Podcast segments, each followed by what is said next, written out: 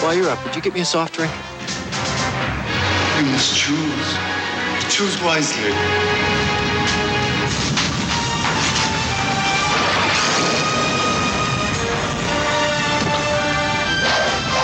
Discover the great taste of Diet Coke. You have chosen wisely. Indiana Jones and the Last Crusade, now available on video cassette. Catch the adventure with a Diet Coke.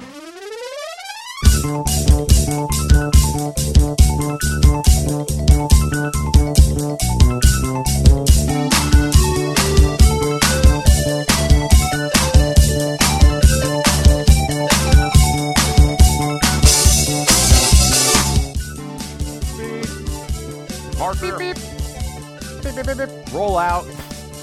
Famously of all my films whenever a scene in my film.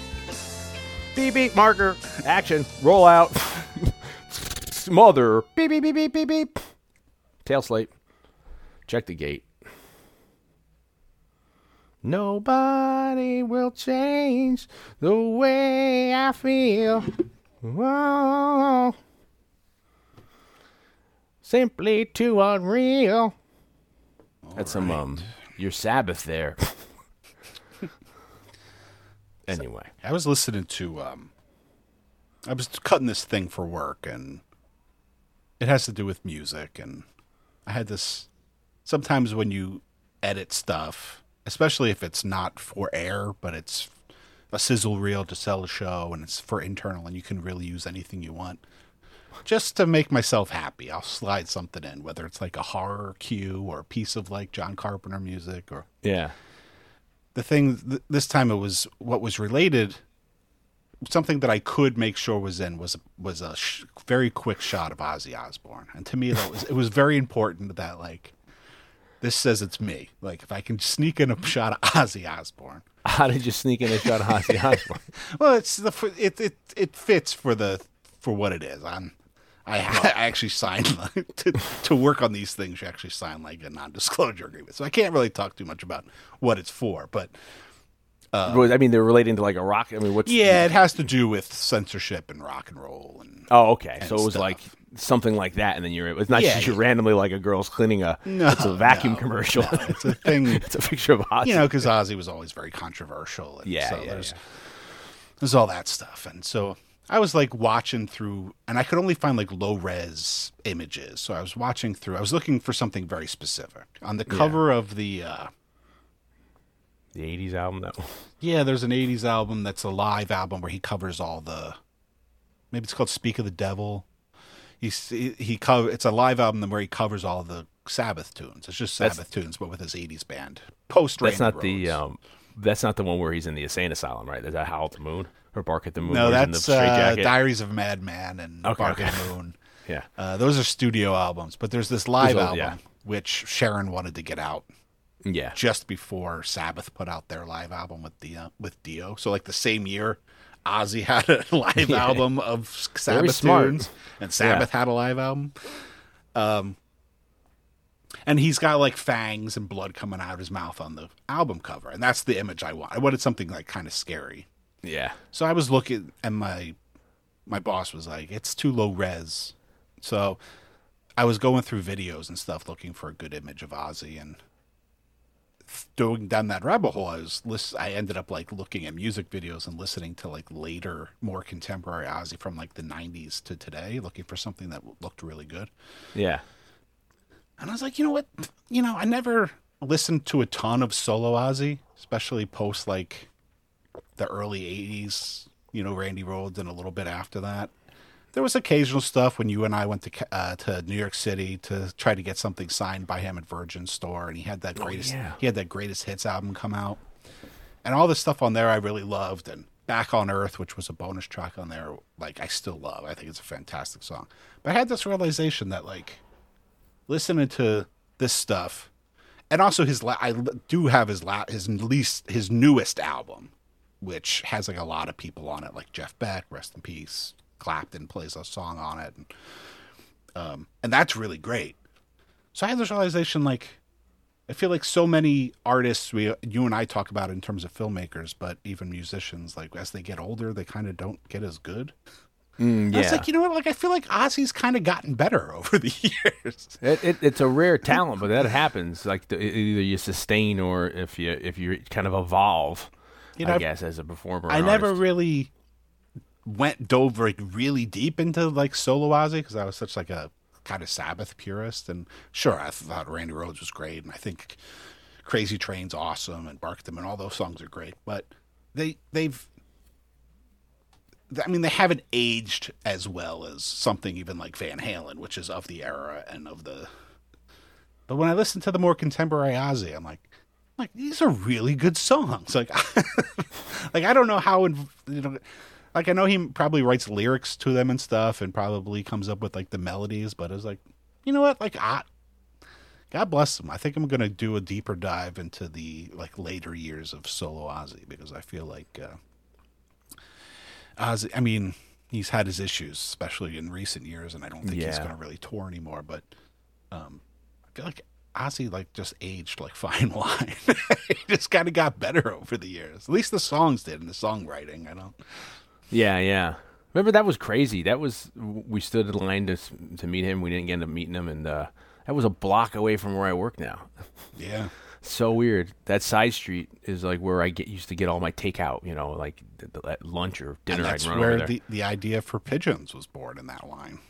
That was you sitting there looking at all the pigeons from the church, and that that's so f- weird because then at work sometimes my building we can go up to the 12th floor. I can look down at that church. You've walked through, Yeah, yeah. So you see, so that's so weird that, that and I watch used to watch those pigeons, you know, go around and stuff like that. For people that don't know, when we were freshmen in college at film school, my my senior my uh, my freshman film, the, like my thesis film for the end of the year, I made like this very experimental, black and white, shot on sixteen millimeter, kind of thing about pigeons, set to music, and it was born was Dion and I waited in line to try to get that album signed, that Greatest Hits album signed by Ozzy. At Virgin, right? The Times At Square, Vir- Virgin. Virgin in Times Yeah, Square. Virgin Records in Times Square. So the line was so long, it, it snaked around the block down 46th. And uh, we were standing there for like three hours on the south side of the street in this queue. And across the street on north, north side of the street was this church. You know, it's like a nice Catholic church or whatever. So we were standing there looking up at it, and you'd see all the pigeons that would come down and stuff like that. Yeah, and like specifically, we were I was just sat there and watched pigeons like picking at a piece of like discarded pizza crust for like an hour, I was standing there. and I was like, I think I'm gonna make a movie about pigeons. Yeah, the New York City, the city pigeons, like you know, and then them doing stuff. Set to music, set to the piano score by uh, Josh Nasugi. The late, the late great Josh Nasugi, man. Yeah, we, we're really getting down a rabbit hole, and that's been a criticism for But a lot of people. But slightly more on track. I did want to pick. I did want to before we jumped in to today's special. By the yeah, way, uh, today's special, it's about to appear. Music. By the way, you're listening to Saturday Night Movie Sleepovers. I'm Jay Blake, and with me, as always, is, Dion Baia. is Mr. Dion Bayam. Um, Hey, oh. we're back for our summer edition of the show. But uh, surprise! before we before we launch into a four hour discussion about the movie, we sh- we need to talk for an hour about something, some other things. so when you hear the, the the chime, beep, turn over the tape. turn the record over. I'm sure many of our listeners have already discovered this, but um, I'm I'm I'm I'm new to the party. I discovered that there's an action star, more contemporary action star, martial arts star named Scott Adkins. And last year I went into a deep dive into the more contemporary Jean Claude Van Damme movies, and he's in several of them. Nice. Um, As and- you do. And as we've discussed on previous episodes, I'm I've been in a big martial arts phase of my movie going, uh, mo- movie watching. Which could become a, maybe a subject of a future book. Could you know, be, could be. yeah, We'll yeah, see. as you said. So it's Well, never. Only time will tell. as my mom says, only time will tell. But. I like this guy Scott Adkins, and I was watching. Uh, I watched John Wick Four recently, and there's this very like eccentric character in it, who's like a, I want to say he's German. I can't remember my you know my memories. I have no. It's so full of useless facts that it's hard to penetrate. Blake doesn't even do drugs or anything, so, No, no. so you know. And I was like, this guy looks so familiar. Who is it? And I looked it up and I was like, oh, it's Scott Adkins, like in a fat suit. You know, everybody was like, oh, Colin uh, Farrell in Batman. That's amazing. And he's awesome. And I was like, you know what? Good for Scott Adkins because this is like, he doesn't actually get to act all that often. And he's like, really, he's, you know, he's acting his heart out in this scene. He's Yeah. a very like flamboyant, kind of eccentric, mobby kind of guy. Did, And he's, it a fight, su- and he's fighting in a fat suit, which is awesome. does it is it a surprise? Does it does it look so good that you didn't know that it was a guy in a suit, or I could like I could like it, yeah. when you start looking at like it, you start to tell? Yeah, well, once you realize it's him, you're like, oh, but the makeup is incredible. I mean, it- Okay. I mean, you wouldn't know if you didn't know who he was. You would just think that they just hired a, a heavy guy who can like do splits and do high kicks. I've- Although the I've the see it. body's a little, um, you know, the body suit is a little round. You know, a little Yeah. rounder than like a real person. Like it seems, but his face and his neck. Anyway, that's just besides the point. Scott Adkins does a a show on YouTube on his YouTube channel called The Art of Action, where he interviews action st- like martial arts action stars and choreographers and stuff. And I wish there was an audio version of it. So Scott, if you're listening to this, we know he is. but uh, he did it. His most recent episode is a two part episode with Keanu, but um, he's had Seagal on the show, and uh, I just listened to one with um, I can't make it I, something Mc, McKinney. I can't remember his name. The lead of the movie um, No Retreat, No Surrender. Uh, so it's a wide eclectic group, and all these people are uh, most of these people are all the people that I've been watching lately with the my 80s and 90s martial arts uh, things. This So is he- really uh, geared toward you. You yeah, know, it was like perfect like- time. yeah. I'm sure. I'm just like I said. I'm sure there's people listening uh, who are like, "Yeah, I've been watching it, asshole." Where you been? I've never heard of it. I- And this is you said on YouTube. Yeah, it's on YouTube. I wish there wasn't. He they do kind of put on the clips of the movies, and sometimes they comment on them, and I guess that's why they think it's like a very visual thing. Yeah, But um, like I listen, I just kind of listen to it on my phone, um, which is a pain in the ass because you can't really listen to YouTube without with turning the screen off. yeah, you got to leave the screen on, and then if you have it in your pocket, so Yeah, sometimes yeah. you'll pause like- it or it'll like, jump around. And, Yeah, Um, it'll rewind itself. but uh you know like he's a decent interviewer but you know what he brings to it is a perspective that you know someone like me couldn't bring to it which is that like i'm not a martial artist who makes movies you know so uh it, it's worthwhile i just want to give a plug to scott adkins the art of action because it's kind of like my new uh listening thing it's a thing i've been listening to lately and i, I think gotta, and i uh, think it's relevant to uh, conversations we have on the show, and I think people who listen to the show who maybe don't know about it might enjoy it. I'd like to listen to the one with Keanu. Then talking about the, I'm very fascinated with those. I like today's subject of like Harrison Ford say doing all his own stunts and Yeah. these guys who I, I mean I love to do that when whenever I do stuff. You remember in college, Marissa Wu hit me with her car half a dozen times and she didn't even use the footage. I got hit by a Saturn three or four times for some video assignment, and then she's like, "Oh, I didn't need it," you know, because I was like the scarecrow. I forget what was some existential kind of assignment. But And so uh, I, I'm, I'm fascinated by people who do their own stunts. So I think that'd be awesome to listen to that and hear like how they talk. We did this this way or whatever. Because yeah, yeah, the Keanu stuff is interesting because Keanu's very um, he's very thoughtful about Yeah. you know things, and um, you can tell he just he's not jaded, even though he's like a huge movie star. And you can tell that he just loves it. And when he talks about it, he talks about things like with the excitement of like a child on Christmas. Yeah. which is very engaging to listen to. So I did a two parter that starts with things like, you know, Point Break and and like go through to the Matrix and then the, up to the John Wick moves all the action stuff he's done. Um, and uh, he's had Dolph Lundgren on, you know, like, and uh, just a lot of familiar faces if you're into uh, action movies and martial arts movies, as uh, we are. So that's my new thing. So I Nice. Just, I wish there was an audio version of it. Well, maybe they'll export one now. Well, that segues us to what we're talking about today. Speaking of action, Speaking of action, uh, when was the last time you saw the movie we're covering tonight? I don't know. It's been a long time. Um, could be ten years. Okay. maybe. You know, I don't know what I've said in the previous uh, installments of the this series. Um, couple of things for the people that you know, if you blindly put this on and didn't listen to, didn't look at the title. We're doing Indiana Jones and the Last Crusade, Yeah. and this- 1989. I think this is the only series that we've done in order.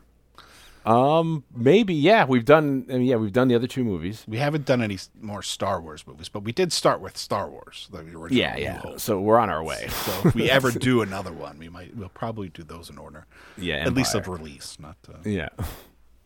a chronological uh, story. But um, I don't know what I said in Raiders of the Lost Ark or Temple of Doom, but uh, I've always kind of I've been like a secret. I've always been like a secret lover of this movie in terms of you know everybody loves Raiders of the Lost Ark, and I know you love Temple of Doom.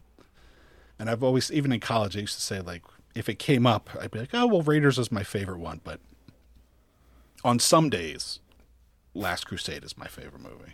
Yeah. If you catch me on on the right day, but I do think this is my favorite one of the series. I just have always loved this one, and uh, we'll talk at length about why uh, as we get into the show. Well, I find it interesting because I've met in my later years now, uh, past ten years or so, detractors of this movie. There's a there's a vocal audience that don't like it because they think it's too silly or too campy, and I guess that was also some of the criticism at the time from some critics as well. And uh, I, I guess, have to be full disclosure. I love this movie too, and I think it was. I I think it works great. At not at one point d- does any of that I think become too hokey or wrong for me, and it goes back to like for me the experience of seeing this in the theater. You know, uh, we went. My dad, my dad's friend John, and my friend Martin. We went, and I remember driving in the minivan there. It was May of '89, and we're talking about Batman coming out in a month. And my dad and his friend John are having that conversation, like, you know, they're getting Michael Keaton to play Batman, the guy Mr. Mom and Beetlejuice. How is that gonna work? We're gonna have to go see it in a month. And summer '89 is freaking huge for what came out that month. But just seeing this in the theater, like, and then being that, I don't know what was I, the ten year old and watching this and just falling for every beat, every line, every moment. I mean, you know, it's just uh, I can't explain the like unadulterated like virginness of that experience. Of, and then we've talked at length about like Batman in the theater or various other quintessential movies, but to see this in the theater and like that, I mean, I, it just completely still works for me. Wore the shit out of it, and then I hadn't seen it, uh, you know, probably since post college. You know, I haven't maybe twenty years. I haven't seen it. You know, Yeah. and then we've we watched the other ones as well because we've done them for the cast and stuff. And I probably haven't seen Crystal Skull since it's come out. Yeah. So I think I've uh, only seen that once. Yeah. and I, I and now it's you know with this new movie coming out in a couple weeks of this our podcast coming out. Uh, I'm gonna go watch Crystal Skull again because I'm kind of interested just to see. You know, I remember liking the first half of that movie very well. Um, and uh, where am I going with this? Oh, so I've acti- actively stayed away from this movie for a number of years, thinking like, okay, I've already revisited the first two because the excuse was the podcast. I was like, we're going to have to revisit Last Crusade at some point, so I don't want to go watch it or see if it's on or. And and it's been so long for me that I tried to stay away from any of the imagery because I, I wanted to kind of have it be fresh for me or the, the dialogue or whatever. So I didn't watch any clips or anything like that until we watched the movie. And uh, luckily, I was like, hey, you know, let's let's do Last Crusade. And you're like, yeah. So it's like it's such a great experience to rewatch it and you know have all that joy again. I'm like, yeah, this is a great movie. Yeah. Um, Last Crusade is probably the first one I saw in the movies at the theater. Um, it's probably the one I watched most as a teenager. Uh, but Raiders is probably the one I've watched most post college. Yeah. Um, like I've been to screenings of Raiders, at midnight screenings in the city, and um, Temple of Doom is easily the one I've seen the least amount of times. Uh, I was definitely a late comer to it because I, did, I didn't see it at the movie theater. I don't think I saw it right away on video, because you just kind of uh, back in those days it had to be like if I was at my dad's house and what they wanted to rent. you know, like I didn't have a VCR at my mom's house and it it was still new, so it wasn't on TV yet, and I didn't have cable even when it wasn't new anymore. So uh, I don't know when I eventually saw Temple of Doom, but it wasn't right away. Um, I had access to it because my father had bought a previously viewed tape. So it was like a Pathmark tape that was in the the clear clamshell, but it didn't have any box art. Yeah. It's Temple of Doom, so then I was able to just cycle the crap out of that. And then growing up, when I was little, Raiders was on a lot because it was probably because Temple of Doom was coming out. Yeah. So because of that, they played the crap out of Raiders on like HBO or the movie channel, those kind of things. So I would see it like you know on in the original format, um, and uh, so yeah, so I had seen Temple a lot too. So to me, it's like, you know, the, uh, like the Undiscovered Country, Star Trek Undiscovered Country is my favorite Star Trek movie, and it's the one that I watched most as a teenager. I taped Mine it off. well. Of, I typed it off of like CBS with commercials, nice. and uh, so I watched. I just happened to watch it a lot, and um, and this one is the one I watched a lot. I mean, eventually I got like the three tape set, VHS set of all three of the the original trilogy, but I just always really loved it, and um, I don't know if like because the reasons why I love it are a lot of the things we're going to discuss. So I don't know if I should start talking about that now or if I should wait for when we get to those moments Yeah. in the discussion. So uh, we're a little rusty. The other thing too was so when this movie ended up coming out for me, uh, I guess uh, I, I forget back in the day. So it must have come out by the fall. So I remember it was a big. It was always a big time when the movie came out, like in the theaters, versus when it came out on video. So maybe six months later or so. Because I remember like Batman coming out in June, and then they were like, you know, six months later you can get it for Christmas, and I got it on tape that Christmas, and it was a crap load of money, you know. So at the pa- local Pathmark when uh, Last Crusade came out on video, there was this big display, this big cardboard. It looked like one of the things you'd see in a movie theater. And in the center of it were like you could put the VHS tapes. And it was Indy on the horse pointing the gun at you. Uh, and then behind him, the airplane, and it was all that kind of stand. And then the airplane had like a propeller that was out, that was a piece of clear plastic, you know, so it looked like it was going. So when Pathmark ended up throwing that out, my dad was able to get that for us. So I had this thing in my basement, you know, for three years of that box, you know, that art, and you know, I'd go down there, hang out, and like, okay, you know, you can only do so much with it. Just look at it, you know. But it was it was all you know because you could put video, yeah, you you can't really play with it or, you know, I mean, you could put videotapes on it, but that wasn't any of any use. So having that growing up, you know, well into like you know, my days of t- Ninja Turtles or Dick Tracy or Rocketeer and all that, and I'd still go downstairs and then, and then in 91, we went to one of the two times I went to Disney down in Florida. The MGM Studios was brand new, and they had the Indiana Jones uh, stunt spectacular down there, which was freaking awesome. And I taped the entire thing. I have it still on videotape, and uh, you know live. So I have that performance in that day in 19 in January 1991. Whoever was working that day, yeah, Put that, uh, put that on some I. I probably should. People would love that. So I have that, and then afterward, when they and it's an amazing show because they they take from the three movies. But at the time, when you're into Indiana Jones, you know the crap out of the Last Crusades, and it's in the zeitgeist. And then you know you, to see this live is amazing. And then when they usher you out, excuse me, you go through like the little shop of buy whatever the hell you want of Indiana Jones. Yeah. So my dad bought a fedora. so the rest of that trip, yes, but we know what happened to that fedora. Okay, I was gonna say so, and then and I'm still I'm still mad. That's why I'm bringing it up because I'm watching this movie. I'm like, you know, I would love to have that fedora that my dad had, and I let this kid. I let this kid borrow it because he was a big Indiana Jones fan, and then me and the kid lost contact because we'd make movies. We play Indiana Jones. I was like, "Yeah, you can borrow my dad's hat. My dad doesn't wear it anymore. It's up in the closet." And then I lost contact with the kid for a number of years, and I saw him, like you know, I guess in college, or, or post college. And he's like, I don't have the hat anymore. That was years ago. And I was like, what do you? How? What kind of an answer is that? You know, that was somebody's. you know, I mean, that was so. Supposed to treasure that hat. yeah, it was a, that was a really you know. And then I have then the rest of the trip, all the home video is my dad wearing that hat, you know, walking around in the Indiana Jones hat for the rest of the trip, you know, because he just bought it. So I want to get myself a fedora, and it's a hard look to pull off. Yeah, especially But that, in- that one. Yeah, so and get it the, the right- top of it is so tall. Yeah, and I it's think we hard. talked about this in the Raiders cast. Like, not a lot of people can pull that hat off, but Harrison yeah, and have it managed to pull it off. Yeah, perfect. and it doesn't hurt that it's also they customed it for his head, you know, too. So you're you're going blind off a size you can get on like you know a Chinese site. So anyway, uh, it- it was it was just it was an incredible time having all this stuff and its impact, and it just it does surprise me that they never made any toys for this because it's been such a market. I know they made toys for Raiders, and I'd find even at the time this movie came out, I remember going to like a, a, a discount store and seeing the Raiders toys for like two dollars. I was like, oh, that's weird. And it'd be like the the guy he kills with the big swords in the we market, had you know. I don't know. Yeah. I mean, I don't know if they were mine or my brother's. They're probably bought from my brother at the time. Yeah. I had Indy. I think I even brought the Indy figure up to college. Um, Yeah, I think you did too. Yeah, had you like had a it. spring whip arm. Yeah, it was really, and it, they were kind of weird. They weren't as uh, articulate as the GI uh, GI Joes, and they were like a smaller size. Yeah. I don't think they were small as like Mask, but they were kind of smaller, so that you it was odd to play with a GI Joe that would tower over him. You know what I mean? Yeah, I had Indy. I had the guy in black with the swords that he shoots in Raiders. Yeah.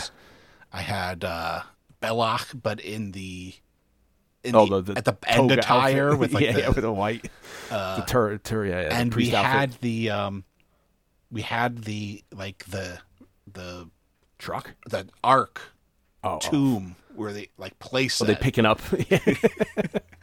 which was like just a couple of pieces of plastic that looked like stone. I think it came with a bunch of fake snakes. Some of the snakes were molded into the yeah, sculpted into it, and then there was the ark, the thing that covers the ark, uh, um, the mummy, and uh, and then these like chopsticks that you would put into the thing to lift, so they could carry the ark out. Were you able to open the ark? Did, did, did thousands of kids all over the world get turn in? They open Yeah, the I little the ark. ark. I think the ark did open actually. imagine that they open the ark and they all die. all these kids melt every time. Don't open your ark, kids, because if you open that ark, it could be bad Fine news. on the back of the box. yeah, warning: do not ever open, because kids will melt. Um, and then they didn't make any toys for Temple of Doom, which would have been cool, like you know, s- sacrifice Indy and all these different hearts. yeah. With Give rip away out. heart. yeah, Humum Shiba, Humum Shiba, Humum Shiba. Short round. Bring back to us. Yeah, short round with his like mine, blocks, like the mine, mine car, playset? car playset Yeah. would be like, like, a- stompers. like a It was sliding down. That'd be awesome. Roller coaster thing. That would have been awesome. Chinese guys at the beginning, and, and when I think where are they? They're like in Shanghai or wherever, like you know that have all the guys in the suits. Yeah, like, the playset of like that that That club? restaurant bar. yeah, and then, then you could like hit the button and have the gong fall and roll. you can ride behind it. It's The button where it plays like the Anything, goes. but like you know, In really, Chinese. cr- really was in- crappy coming out of like a tiny little speaker. and it's in Mandarin as well. you know. Anything goes. Just sounds like absolute garbage coming out of that thing. I gotta put a new uh, battery in. So they never made toys for that or this movie, which is a shame because I would have bought toys for this movie. You know, I mean, they did say they went for more apparel, like you know, the hats and like you know, I guess clothes. And I've s- discussed in the podcast. If you go back to Raiders, we break down what he wears, and actually, where you can go get some of that stuff nowadays. Those uh, boots he has, I love those. The the Aldens, I think they're called. Um, that's my dream to get those, but they're like a couple hundred dollars, like mm, like four or five hundred dollars. But they never really ventured into like the toy market, which is crazy because I, I think I would have been a huge proponent because this movie was so awesome when it came out and it was so exciting and it was just it, this was the beginning of the summer of '89 for me because this came out and then after that was Star Trek Five, which kind of came and went, which I didn't see in the theater. Batman. Lethal Weapon 2, Ghostbusters 2, Honey, I Shrunk the Kids. Uh, I'm sure there's other ones. It was a crazy summer. And this was the one that really knocked it out of the park at the beginning in May of 89. Yeah, I mean it's a it's a hell of a year for one movies in general, but for sequels, I mean Yeah, yeah. you have this, you have Back to the Future Two, Karate Oh, Kid yeah, Three. yeah. Yeah. Uh, what do you got? Uh, there was a Nightmare on no, Nightmare on Elm Street five came out. There was a, a there was a Friday the Thirteenth, right? Yeah, probably five. To, was it Manhattan? takes Manhattan might be eighty nine. Yeah, Halloween five. Plus, you got Van Damme coming in with both Cyborg and Kickboxer. I saw Cyborg in the theater. best of the best.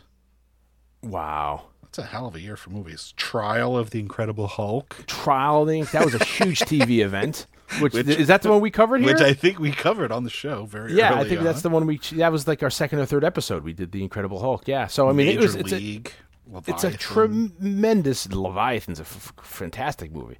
So it's a tremendous year for, for, for movies like this. And this movie, uh, I uh, as we've been hitting home for ten hours or, or ten minutes, I think this is a, a very valid, great sequel. And I don't know why a lot of people kind of label this as the third favorite. Because you know everybody has, it's almost like your favorite spaghetti western of the Leone trilogy. It's like you know people like this, that, the other one you know, I like Temple of Doom. People like Raiders, uh, and then there's people who like, like yourself who like this. And I think this is a valid. This is a great third movie, and a lot a lot of people say this is the third and final movie for them. They don't even look at freaking. um, it is the you know- last Crusade. yeah, yeah. So technically, you know, and then he did the one in the early '90s. So this is who knew we were going to be doing a uh, Harrison Ford double feature because we had just covered The Fugitive Yes, la- last month or a month ago. which uh, I think probably at least partially inspired us to do this. Yeah. and um, while he was filming that, The Fugitive, he went and did the. We talked about that in the last thing. He went and did his little cameo for the return in Young Indiana Jones.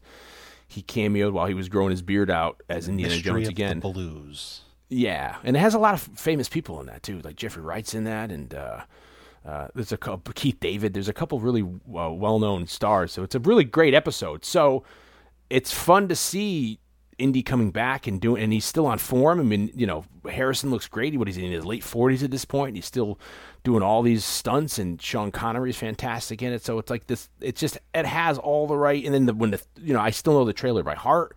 When you saw the trailer of like you know all the different, I've been shot at. I've been you know, you know, you call this archaeology. You know, it's like it's like it's fantastic. And I think that's going to do it. Thank you. Good night, everybody. well, we're rusty. well, okay, so um, so we cleaned off the dust. Yeah. we're looking at the box. we uh, Here's the knife blade. we set the stage. Yeah. We set the table. Um, I think And you know what? Before and there, you think about all the movies were at '89, end of the '80s. There were so many of these movies that were re coming out at the time. You know, *Romancing the Stone*, the uh, Allan Quatermain movies. I saw that second Allan Quatermain movie, the maybe the *Lost City of Gold* or whatever the one is, with Sharon Stone. I saw that in the theater. Uh, *Jewel of the Nile*. You have all these kind of adventure movies, and they have an, another Indy coming out, the one that's leading the pack. Freaking awesome. Yeah, I mean, I don't know. I you know I'm not a kid now, so I don't know what it's like. Um, I can't imagine that like a movie coming out is a as exciting for kids today. I know my my nephew likes to go to the movies, but that's because like my brother made it a point to make sure to take him to the movies Yeah. at, when he was growing up because my brother says like a lot of the, like a lot of the kids that go to the movies with my nephew like that's the only time they go to the movies is when my nephew's like let's go to the movies You think of a drop off in sales as well as culturally, like people, yeah, you can just get whatever you want on your phone. So why do you need to wait? And like now it's like that's I was like well what is he what does he want for Christmas or first birthday and he's like just get him like an AMC card so like that's what every year I just get him like gift cards for the movies because yeah, which is great. I, it warms my heart to be the one that pays for him to be able to go to the movies with his friends. Uh, but you know, for us, like a movie coming out, it was huge. I mean, Yeah. Batman. We've talked about obviously many times. Batman. Me seeing the Batman trailer at the beginning of uh, Dream Team. and be like, "Oh my god!" it's coming. And uh, even And uh, seeing it all the time in the theater or like on TV, you just get exposed. being at the movie theater and seeing the poster for something that's coming up, or the Yeah. like you said, the big cardboard displays. and it looks fucking awesome. yeah, just like the excitement, like on the on the Blu-ray for uh, Last Crusade, they have a trailer and they have a teaser trailer. Yeah. And the, and the teaser trailer is just like footage of them making the movie. yeah. And it ends with like uh Harrison Ford putting on like an NBC baseball cap, like out, and the thing goes like all in a day's work or something. It's a part of the job. And then it ends, it's like Indiana Jones and the Last Crusade coming 1989. And you're like, and I can't, I got excited. I, I peed a it's little bit. It's coming. I was mildly incontinent at the moment. Like, oh my god. How amazing is that? Yeah, that one I forgot. That's the one thing I forgot to do is rewatch the trailers because there was that one the trailer proper. I knew by heart back in the day. You know how it was edited, how it was cut. Because when you're exposed to it, and that's such, it's like knowing jingles or cartoons when you were little, you know. or the other, remember the when you get the videotape of this movie, the the trailer at the beginning was the Diet Coke commercial, or was it Diet Pepsi? Yeah. Where the girl's trying to go, the woman's trying to get to the kitchen, and she's got to like do all this stuff, and she has to jump across her fri- kitchen because it the cracks open, and then she has to choose which one to drink, and then the, the they had the knight in it, you chose wisely, you know, because just for the taste of it, Diet Coke. I think that's what it is. Yeah, You know, and there's a guy who looks like Indy, but you know, you can tell it's not really Indy. But few, I mean, think about it. I mean, teaser trailers were typically very short yeah, and uh, often didn't have like really very rare. Anything well. that was in the movie. You know, like I remember the Spider-Man teaser trailer that got pulled because after Oh, the Twin Towers. 11, which yeah. the Twin Towers, but. Or remember this Transformers one where it was like on Mars. on the rover on Mars. That's that, that's the think the best thing they've put out of the entire series is just that teaser trailer right there. I mean, that thing was I, I was mildly incontinent when I saw that as but well. the but the teaser trailer for Last Crusade was like two minutes of behind the scenes footage. You see, and like- also s- sometimes with this stuff too, it's like you have temp music. So you you'll see like a uh, you know Terminator Two trailer teaser trailer, and there'll be music from like Lethal Weapon. You're like, oh, I recognize that music from another movie. Since Indy was already a regarded property, they've got his music proper right in it. That John Williams is. But the thing, cranking. like the thing to tease it was like Harrison Ford, Steven Spielberg, and then you see Steven like on a on a on like the you know on the back of something as he's filming the movie.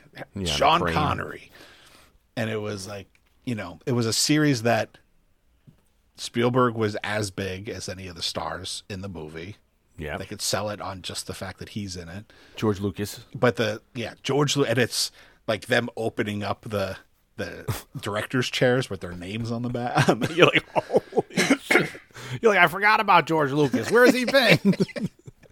but like the teaser is just you know it's you know like Harrison Ford like my hat keeps coming off and he staples it to his head. you, you know what I mean? Like it's For as a kid, you're like, holy. it's all like behind the scenes footage, and it's like I can't even imagine like a movie being sold that way. anticipated? But the Yeah. way that it was sold was it's being made right now. And it looks great. Here's footage from it. Look at the action. And it's you know it's so I mean the, it's each stage of it.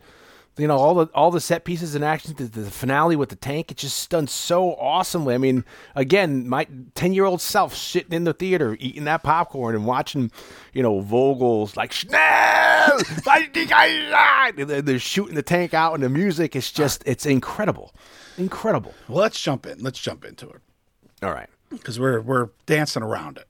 yeah, I know, we're, we're tiptoeing. it. We're tiptoeing up to the door, but we haven't entered the the haunted mansion yet. So the last time we were here was Temple of Doom, and that's a prequel. So this takes place after Raiders, and this is like 1938, which is pretty cool. Right pre-war as well. So you got a lot going on in Europe and stuff. So you're able to dangle Winter Olymp. Well, not the the, the Olympics took place in 36. So you know that's all relevant here too, and all that kind of stuff with the with the Nazis coming to power and all that kind of stuff. So we're ready. We're in a great time for this movie to be set. Yeah, so it's coming out. Was it five years after Temple? So it's Yeah. been a while. Yeah. You know, it's, time seems so long. A lifetime for as a kid, you know. Yeah, I was say that's a lifetime for a child.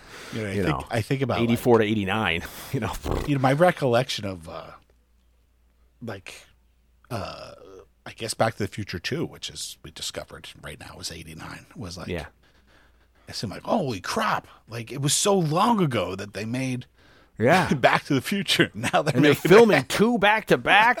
Holy crap! It And the seemed next like one a, will be out you're next right, year. It seemed like a lifetime between Yeah. between those movies. But same here. So it was like, holy crap. So eighty nine, they decide they're gonna make another one. Uh you know, we talk a lot of in, in Temple, I'm sure. Um, I didn't go back and listen to our discussion, but I'm sure we talk about how dark Temple of Doom was. And Yeah. How there was a bit of a backlash uh, to the darkness of that movie and how got him a PG thirteen. the darkness of that movie helped create the PG 13 rating. darkness, Charlie Murphy. yeah, So I think you can look at uh, this in a way as like as a reaction to, yeah. to that darkness. The fact that it's a return return to form. It's uh, feels much more.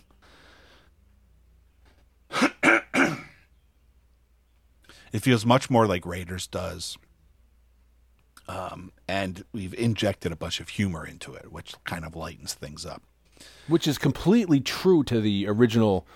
What all this is homaging, you know, that era of the adventure, the pulp, and all like Tintin, whatever the hell. I mean, this is it works completely. It's completely on point to you know, it, it's the the humor is an aspect of it that was kind of brought in a little bit sprinkled in Raiders, a little bit in Temple, but it's always been there and it's great. And I think that you're right, as it being a reaction to the darker Temple, this, you know, there's just enough here to make it work and it's great and it's fun. But uh, you know, this is a movie that went through many versions, many revisions of script. It um, notoriously originally started with uh, Indy on vacation in Scotland in a haunted cat in a, a castle that ends up being haunted.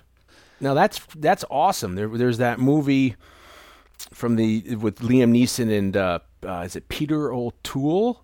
You know that movie? The the it's the it's a haunted. It's the exact. It's they're in a haunted mansion in Scotland and upstairs the bed. I don't know, and they're they're on a.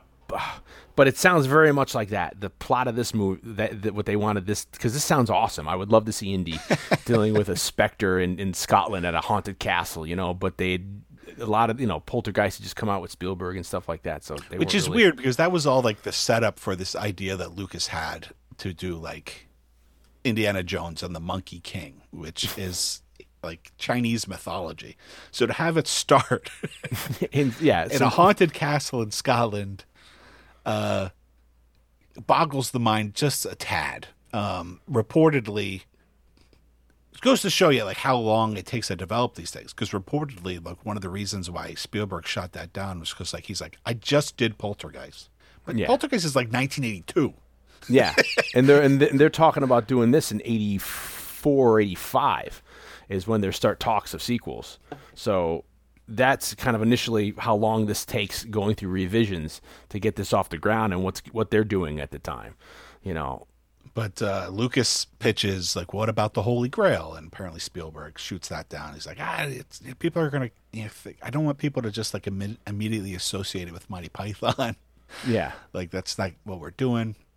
So it goes through a million writers and a million drafts, um, and uh, I think it was Spielberg that said, "You know, let's do the father thing. Let's have a fa- relationship with a father." And Lucas, you- it, it seems that they do have in the first uh, one when we talked about our angle and Raiders was talking about the audio tape they made with uh, was it Kasdan? I forget what's the gentleman's Lawrence name. Kasdan. Yeah, and they hang out and they really just kind of like talk out a, in, a, in a in a meeting.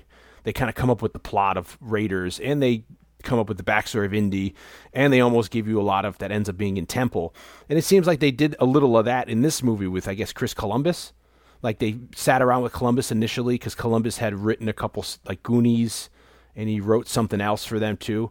And it seems like the initial idea that we get shitted out the Scottish thing and all that kind of stuff, and what we just talked about, the Monkey King is something that like Columbus listens to them, takes all these notes or whatever, while Spielberg and Lucas are throwing it back and forth. He comes and writes, and then when they get to that point, that's when you just said that like Spielberg's like, no, I don't want to do a, a, a- you know, it's like there. It seems like they already they had somebody write this. Columbus writes yeah, the script Columbus out. wrote a whole script, and it was you know what I mean? And kind they of a had- search for a holy grail, but apparently it was like magic peaches that of eternal life. Yeah, and they had like pirates, like a Toshiro Mifune type pirates that are going to raid her, the raiding them, and they have to go to this uh, secret garden that has if you eat these peaches, it'll give you like it'll restore your powers or give you the everlasting life, and you have to be of right mind and body because if you eat the peach and you're not right, that's what happens to the Sh- Toshiro Mifune character. He ends up dying for whatever reason. So it it's them talking it both out again, and then Christopher Columbus goes, writes it, comes up, and they're like, "No, we don't like it." They give it to uh, the woman who wrote the *Romancing the Stone* script. She does a version of it. She changes stuff, and I guess starts. This is when you start adding more that ends up becoming in *Last Crusade*. You add like the um, the maybe the parental relationship here. Uh, they add uh, the Elsa character in an earlier form. They add some other stuff, maybe the Panama Hat guy, and uh, from there, what is that? That's also rejected too. They don't like that because now we're getting into the point where he he starts looking at saying like they start even, I guess, scouting locations for this initial idea, this Monkey King movie. Yeah. And um, at some point, he says, you know what, uh, you know, lampooning like the indigenous African tribes might be out of taste nowadays. You know, and it, so I, I'm not so. But they, so they they already start spending money like almost it's like pre-production because if they're scouting locations, I don't know if that means they're just sending like assistance on, or does that mean like Spielberg's actually going to some? I don't think it's African, you know, probably. I don't know if I doubt it's Spielberg, but they probably have. unless he's justifying just some holidays or There's, some yeah, could know? be. There's definitely location scouts. That that's Yeah. what that's their job. Um, and So uh, it gets to that point before they say, you know what? maybe I don't Frank know if we Mar- like the Monkey King. Maybe Frank Marshall, the producer, or the other producer, was going out and kind of doing that kind of stuff. Yeah, But it's just one of those things. I mean, it's. I imagine that there's a lot of pressure. Um, I mean, clearly, uh, the mythos, the fandom of Indiana Jones has grown over the past thirty years, probably even. Yeah. You know, but still, Raiders was a huge hit, even though. Uh, critical response to Temple of Doom was somewhat mixed. Uh, I'm sure it made a little a boat, controversial. made a boatload of money, and uh, so there's probably a lot of there's a lot of pressure, especially because I think they've at this point they've decided like we're going to do three. This is going to be the last one. So Well, they say that initially that they signed up for five in '79, which is interesting. I read that online. So I wonder this one one that's coming out this month of 2023 is the fit would be the fifth. So I wonder if that is any validity to that. That they're finally after 40 plus years they're getting a, f- a fifth their five picture deal. But you're right. I guess they were originally just looking at it as a, hey, you know. We're all going our own ways at this point, you know, our trajectories. So let's try to get it all together for this movie. And this might be the third and last one. And for years, and, and it ends up feeling very much like a final Yeah. chapter. and they go on with we can get into the young indiana jones chronicles and stuff in the 90s but for many years this was this became almost like star wars of, of legend are they ever going to do a sequel Now it's done with you know it's you know it, you can't it's like you know like dirty harry like you can't do a sixth one how old is he going to be that's ridiculous so it gets to the point where people were lamenting for years like now they don't need to do a fourth one because the third this closed out the series Yeah. So Spielberg wants to add a father son thing, and eventually Lucas says, "Look, what if we do uh, Indy as a kid in the beginning?" You know, and so they're bouncing these ideas around, and they they end up coming up with the idea that ends up being this movie. And I'll tell you why, in my opinion, these two simple things work so well. brilliant the kid Indy as a kid, I think I have a more appreciation for having done the Raiders episode. When you see, uh, if you haven't listened to our Raiders of the Lost Ark episode, or temple for that matter Or go Temple. back and listen to them but I, I think they're they're maybe two of our best. I think Raiders is probably us at the at the height of our podcasting power. yeah they're seminal because we dive into this this the transcripts of these recordings that Lawrence Kasdan made when he was making the movie, and you really get to see the wheels turning in um, both Spielberg and Lucas, but especially Lucas to get raiders made yeah to get. But like everything he's thinking about, it's a lot of like Indy. He studied in Asia and he learned this and he did that and he and him being like, I know we can't fit all of this in the movie, but this is who this guy is. Like Lucas has worked out exactly who the character of Indiana Jones is. Yeah, they came up with like a Bible almost for them to have, even though you're not putting it in the movie. They're having all this backstory so you can reference it. So he knows, you know, who his dad is, and he knows what adventures he's been on before this, and he knows where he's studied and where he's picked this up and where he's done that and where this scar came from and and all these things. And so to then kind of give us what could easily be just like a gimmicky open to a movie works because we you and you and I and our listeners know that this is a pre has a is a fascination that Lucas has had the entire time for this character. But it also it works because Spielberg wants to make this movie about a father and son. And so it's about Indy's life before this moment. Yeah.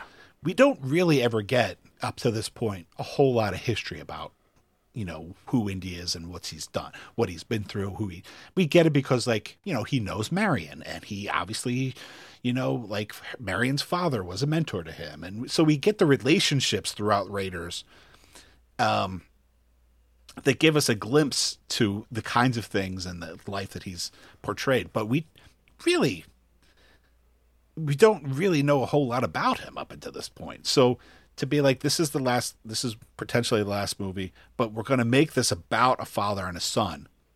So because this movie is really about Indy's development at, at its core it opens the door to do this little intro. And it also sets up very quickly at the end of that opening scene what his relationship with his father is. You know that like his dad is preoccupied with this book. He doesn't even want to hear what indy has to say and all that stuff. So it ends up working really well. For everything that i see you know a lot of people are revisiting the indiana jones movies right now because of the new ones coming out and i'm sure and a lot of people seem to be doing podcasts about them and i see a lot of people posting on social media like everything that i hate about solo you know I love about Indiana Jones. And I personally love the, the Han Solo movie. I mean, I think it's weird that they do pack like every reference that has ever been made about Han Solo into like this movie. Uh, but I, I like it. I think it's a hell of a lot of fun. But everybody's like, everything I hate about this kind of storytelling works for me in Indiana Jones and the Last Crusade. Part of that I think is nostalgia because you saw it when you were a kid and all that stuff. But part of it is because it feels organic to the story that they end up telling for the rest of the movie because it is it perfectly sets up what the rest of the movie is going to be and it also it's a you know it also it's fun you know it's you know lucas is coming off of producing goonies and and all that stuff. And kids on an adventure were huge in the 80s and so we get a little taste of that. But we also get to see like why he's afraid of snakes and and where the where the scar comes from. So it also is like just a fun little thing uh, to to kind of address, you know, questions that us as a viewers didn't know we had. Yeah. But then you're like, uh huh. Like you're, you're light, like, you know, when he, you say he gets the scar cut. Yeah. You're like, oh, of course. It all starts making sense. Like it's just like they're ringing these bells. But it And I could- also it also makes sense because you know, we this is the only thing we see. We end up later seeing the Young and Indiana Jones Chronicles, but um, up to this point, it's the only thing we see, and we see it's like a pivotal moment for Indy. You know, like this is this possibly his first adventure? You know, at least of this of the archaeological kind could be yeah. probably likely. We see like his morality, where he stands on archaeology. This belongs in a museum. They're stealing it, and uh, so it is like it's the jumping off point of where the character who of who the person Indiana Jones ends up becoming. It seems like this is like the turning point in his life. Everything else that we know about Indiana Jones up to this point probably starts at this moment that we're watching. and I've always found it brilliant. Like I guess they they kind of nail it uh, down for you with the Young Indiana Jones Chronicles, but to have the character be birthed in 1900, so that basically that means he can be wherever in the in the in history in the 20th century and it works. So 1912, 1913 here, you know, he's he's on this Boy Scout troop mission, which is very like brings you back to those pulp dime store novel novels of that era of like the Boy Scouts going on an adventure, the turning of the West from the the wild west to like the domesticated west of you know where there's cars and there's trains and there's automatic weapons to have him being able to be in the 30s i think it's so awesome that that you know he's 1938 he's 38 you know. Uh, it fits so perfectly and this is so because we're kids and we it's it's identifiable to see at the beginning of it's this kid who's potentially your age going through this adventure because we've had these movies of adventures, uh, Kids in Peril in the 80s, and all these kind of kids on adventures uh, with the Explorers and the Goonies and all these movies and stuff like that, that it works so perfectly, brings you right in, and you don't even realize because at first they give you like the f- false start. You think, is that Indy? down there they're like Indiana and then you hear the kid say that's with River Phoenix Indiana Indiana and you realize oh this is Indiana you know and then this is back long before stuff would be kind of like, I guess, spoiled for you with uh, maybe word of mouth would get to you. But especially if you saw this opening night or opening weekend, you only really saw the trailer, and th- that would be the extent. You wouldn't have five or six different versions of a trailer or, or potentially a teasers and stuff. So you're seeing all this fresh. So it's just such a pure way to see it. And you realize, oh, this is Indiana Jones. And like you said, then you see him you know, going after that the cross of the Coronado and seeing this guy who ends up clearly becoming his mentor, how he you know he aspires to the father figure because his father isn't there. And you and I both read the novelization for this, uh, the original novelization by uh, Rob MacGregor for for this uh, podcast. So there's a little more in it, like you know, where he he talks about he tried to get his dad to go on this trip because he thought it'd be a good bonding experience because he knew his dad was so smart.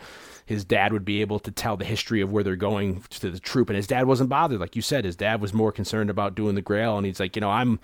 I'm a philosopher, an expert on like ancient European or, or you know that kind of medieval stuff. I, I don't even want to bore myself doing this. So, and then you learn that his mother's dead, you know, and and his I guess they one version of the script they were going to have it be um, Margaret, his mother, was going to he was going to run into the house and his dad was going to be on a long distance call, so that's why he couldn't talk to his dad and his mother ignored him.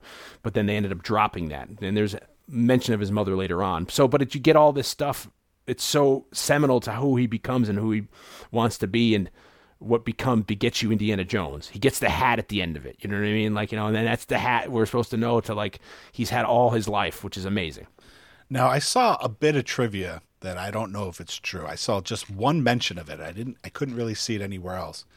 But I saw someone say, and I don't know where they found it, so it's all conjecture, that in earlier versions or ideas that the guy with the fedora, who's referred Yes. to as Fedora in the script and in the novelization, was Abner Ravenwood, who was Marion's father. and I find that to be brilliant because you know that that's a mentor figure, and if his, I mean, the eight, you think about how old Indy is versus how old she's supposed to be because you know she seduced him supposedly, but he's a college professor, she's a uh, co-ed. Uh, would mean that I guess he would have the child later in life, or the child's maybe just born, you know, maybe th- this guy. But it's it, the math does kind of work, and I think that would have been brilliant because in the novelization as well, which is done off prior versions of the script. But I th- I think it's a really solid novelization if people want to go f- track it down and read it, the original one. You have a lot more backstory thrown in, or a little more just sugar coated stuff, and you learn that like the guy, there's much more of a back and forth in this sequence with the with the guy, even more so than in the movie. You know, so where there's the the respect at the end, and you know, like you know, you and then he's even talking like Harrison Ford. You know, yeah, or it's almost like a John Wayne kind of a delivery. You you you, you almost did it today, kid, but you know, don't let it. You know, got don't let it. get- gumption. yeah, you know, and so it's it's so it's great to that that's how why he becomes how he becomes, and it's it's interesting because it's almost like humbling. You know, it's like you know, as children, you look up to something and you become that whatever, and it's almost kind of like uh, validating that hey, yeah, you you can rip off your whole look from somebody you met when you were little. Who cares? You're who you are now, and you're the original type. You know, so it's for me, it was almost like a realization, like wow, you know, Indy is Indy because he met a guy that looked like Indy back in you know you know, you Yeah. could do that. You know what I mean? It was that was okay. Well, even on the in the in the second opening scene, the boat scene, Oh, the- which with- I love. with Panama. yeah, the, uh, Panama hat guy. You know, Indy says something like, "I see you haven't changed your style or whatever," and and Panama says like, uh, "Well, your your style kind of looks familiar too," like referring yeah, to like, you yeah, just- that he ripped it off. you're ripping it off from the guy from that guy from the guy in the previous scene. But before we hit to the to the cargo ship scene, which is awesome, um, I guess to close out the beginning, I just find that all awesome. You know, the train. You know, you have this great. I'm always a huge proponent. Um, when I write it in my, especially in my last book, which was like basically a modern Indiana Jones kind of um, copy, but of a private detective in the 30s, or I'm sorry, in the 40s. I love set pieces. So I love trying to figure out uh, in these kind of movies and stories having set pieces and then how your action can get to those set pieces and have it be realistic and um, realistic in the sense of being true to the script and it could be plausible within the context of the story why this is happening. So I love having a set piece like we have in the first movie, the truck chase, uh, the stuff in the second movie, and then this one, you know, at the beginning having it be on a train and it's so cool. You know, it's a circus train that's flying by. He gets on it, and it's like the storytelling is done so well. The script is, in my opinion, so polished. The one that they end up filming, that you have everything is upping the ante in the scene. You know, one joke or payoff, and you realize, I guess. Um, the benefit of having a lot of cooks in the kitchen who are good at what they do because yeah it sucks that they went through seven versions which i guess we'll touch a little more on as we go of these scripts and stuff but you realize the finished product is worth it you have all these different elements that are in there and it's so clever and it's so good. Why he gets the scar the snake bit them jumping from train to train functional using a real train jumping in and off of um the cars and stuff like that. It's just so good action. River phoenix is so good in the role. And it's funny because they say Harrison Ford suggested River Phoenix because they just did Mosquito Coast together, that film. And when I never, it never occurred to me until watching in this viewing, Har- uh, River Phoenix is doing a pretty good Harrison Ford impression. you know I mean? Like you know, I found that really funny. You know, I I, I, I digested that this this go around, and I thought he was it's really good. So I think he does a bang up job. And um, later on, not to get too far ahead, but when they thought about doing the Young and Jones Chronicles, they were saying like, uh, why don't we see if River will want to reprise the role and do it on TV? But he didn't want to go back to television. But that would have been awesome, you know, having him be the young Indiana Jones because it was such a good opening. You know, it worked so well. It it turned out to be, and uh, I, I it just it's it's like it, it's so it's so great. It's so true to the character. It's so he's a Boy Scout.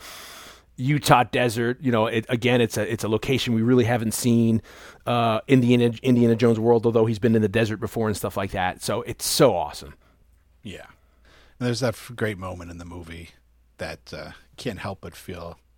I guess it's probably when he lands in the in the Lions uh, car Yeah, and his bangs are in front of him. yeah, And it's he's like, like totally Shemp. Like he has to Yeah. part part his bangs to see the lion. very very Three Stooges. it's it, but it's just good. And then like even like the bumbling, you know, the guy he's fighting, the kid has been. They were in like three movies together. They were in the Explorers. They were in Stand by Me together. The kid that's chasing him, Ros- Roscoe, or Roscoe, I think his name is in, in the novelization or in the script, um, and all that. Like it, it also again.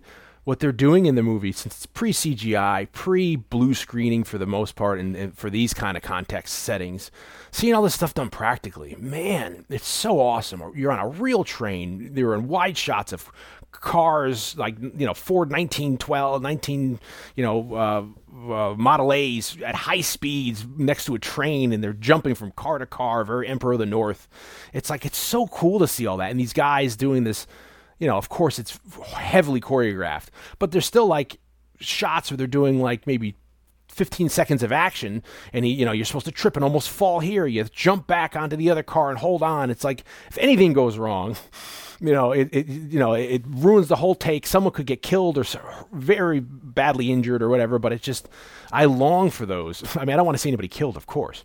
But nowadays the like we were just talking about john wick there's that i, I haven't seen the new movie but the shot i've loved seeing from that new movie is them shooting that scene where he gets thrown into the moving uh, minivan on the highway, and he they really did that. It wasn't like a blue screen. They had either Keanu Reeves himself, which I think it was him, or a stuntman, have them throw him in. It's like I love heavily actionified sequences with stuntmen and all, and then them doing it themselves, which I don't think River did here, but I it just it lends so much credibility than someone just on a, uh, a green screen soundstage, and you could tell they just you know green screened it all in. You know, Well, that I mean, that was in a way what.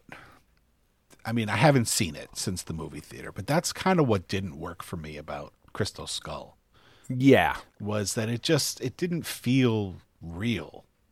it did for me. Like in the New Haven sequences, like the first half of the like, movie. Once it's once they get to like the, Yeah, the South big- America. the big bunker, like the the big like, airfield, uh, wherever, like the big warehouse scene, like Oh. and all of a sudden it's it starts to like he's also shooting it from angles that like because now it's it's all digital and everything. You're shooting from angles that you normally wouldn't be able to get. Like, yeah, like you wouldn't be able to get in real life. So it just like it just everything just kind of rang false to me, and you and you lose a bit of the tension when you know, like when they're later in the movie, they're in Crystal Skull, they're driving like on the edge of like some cliff or something, and you're like, Oh, you well, can clearly tell it's CGI. yeah, like it. There's, there, I don't feel any danger because it's a Yeah. cartoon. and in people for the beginning of that, people didn't like the subject matter. Matter. I was totally along with the ride. I love that he's at Area 51. I love the comical. I may be in the minority of him running into the Fallout town. and They're about to drop the bomb, and he's like, "Oh, his luck can't get worse." It's. I just find it so hilarious. And he gets into the fridge. How implausible that is, of course. But I love all that. But I agree with you. Like seeing like the gopher at the beginning, you know, which is so CGI'd, and then all those aspects where you could tell it's you step back like when they're fighting on the um, the monkeys uh, on the jeeps. And it's like so silly that they're driving 60 miles an hour having a fight from jeep to jeep on the hoods while they're driving. It's like what the heck? So um, when you see it it being done practically it lends a bit of credibility to it you know? And and you're right it does take you out of it. Uh, maybe maybe that's because of our age. Could maybe be. you know that's weird I- too you know, because I I felt the same way with um trying to think which Bond movie it is. World is not enough, maybe. Um, Yeah. I think it's the one with Halle Berry, whichever one that one is. There's some kind of like like uh uh like I don't know if it's snowboarding. There's some kind of scene or oh where they're in the snow right Yeah, there's something. There's some scene where it's like clearly a, a computer, you know, a cartoon Bond, and it's just like I. It doesn't. This doesn't mean anything to me. Like I don't. like I'm not. I'm not emotionally attached to any of what's going on because like I know it's not James Bond. It's a cartoon version of James Bond, and so it's just like like you said. It's probably just an age thing for us, but. I mean, it's definitely a very real, uh, you know, concern or feeling that you know I- I think that a lot of people from our generation are having with these types of things. Like, you've established. I've always said that like Spielberg is maybe the best, maybe in history, but certainly the best living director of. Uh, you know, he's the most fluent in the language of cinema. Like he is it's it's not his second language, it's his first language. yeah And few directors in history understand the language of cinema as well as he he does. And so when the mise en scène yeah, like when like that trust, that like that bond with the audience is like then broken, like you're now speaking in a different dialect with Yeah. with Kingdom, with a Crystal Skull. It's you know, it's it doesn't you know, it just it's it just doesn't there's it rings false to me. And I'm like you said, with you I think I'll probably watch it again and I'll probably, you know, hopefully I'll I'll like it better this time. And I didn't look, I didn't hate it when I watched it, but there were these things that kind of like pulled me out of it. And it's just like there's this new language of cinema. Like we've, I guess what I'm getting at is like we've developed this relationship with Spielberg's storytelling, yeah and now he's in with that movie. I feel like he's it's like a different person telling the story. It didn't. And- it didn't feel like a like Spielberg. Like we understood like his language, and all of a sudden, like I said, he's speaking like a totally different, st- you know, dialect of cinematic language, and all of a sudden, it's just like it just it just didn't work for me. And you know, f- my favorite takeaway from that movie, Crystal Skull, is the the scene when they're in his college in New Haven, and not just because I'm from there, but because it was done practically, where they had the whole car sequence where he's jumping from car to car, if I remember correctly, or hanging on. They all did that down, flying down the streets, and I think it looks great because they actually did it practically. Well, him on the motorcycle, I think it was, being chased and stuff. And when that movie was being filmed in 07, I remember that they um were looking for extras, and I went and tried out, you know, because I had done The Departed, and I was like, oh, let's see if I can get out. no, uh, Like it was a big curtain or like a big cattle call for extras because they were going to be doing Yale scenes and filming, and I'm kind of glad I didn't get picked because if you watch that movie, that whole sequence, you, you there's no way you're going to be seen except if you were in that really beginning scene where they're in the malt shop before they this the thing takes off. But that's the only scene that I really liked in that movie because it was done practically. So it's very hard, and I don't know if that's a handicap of us being older because I watch like YouTube. If you go down rabbit holes and you watch stuff on YouTube, and I watch younger, if I watch. It's, it's it's this is almost like a, uh, a a confession of like a guilty pleasure. I don't know if it's even a pleasure of mine. I'll sometimes watch these if I like a movie. I'll watch people's reactions to the first time seeing it to see if you know if they're how they're taking the movie for the first time or the, the, the new surprises. So I've seen a couple people who watch Dirty Harry cold say, and um, that's a movie that's really near and dear to my heart. And a lot of people will specifically talk about how the movie's too dark looking. And like, my God, you know, why, why is it so dark? And I think that also has to do with the transfer, maybe to DVD or Blu-ray, that it's not done as as well as it could. So maybe these 4Ks might look a lot better. But I when you watch a movie like that and you realize it's so dark, one, it's because of the story. They're doing it because they want to have it that dark. But two, it's the practical of having to shoot that. And I wonder if some people, this is, leads to me to my broader point is, I wonder if people don't realize that nowadays, the limitations you had back then, and that's why things are done a certain way. So that is now why, if we watch something that was done practically, it's a lot different. Some people may find that as a, a crutch, like ah, you know, this isn't as good as what you think it is because now um, you're able to see uh, stuff. Your your eye is so used to seeing stuff CGI'd, you know, that now um, you can't, you know, ha- delineate. It's done so perfectly well, and we're used to that. The limitations you had because you, ha- you were only able to do certain things with what you had back then, is now looks like a, a crutch.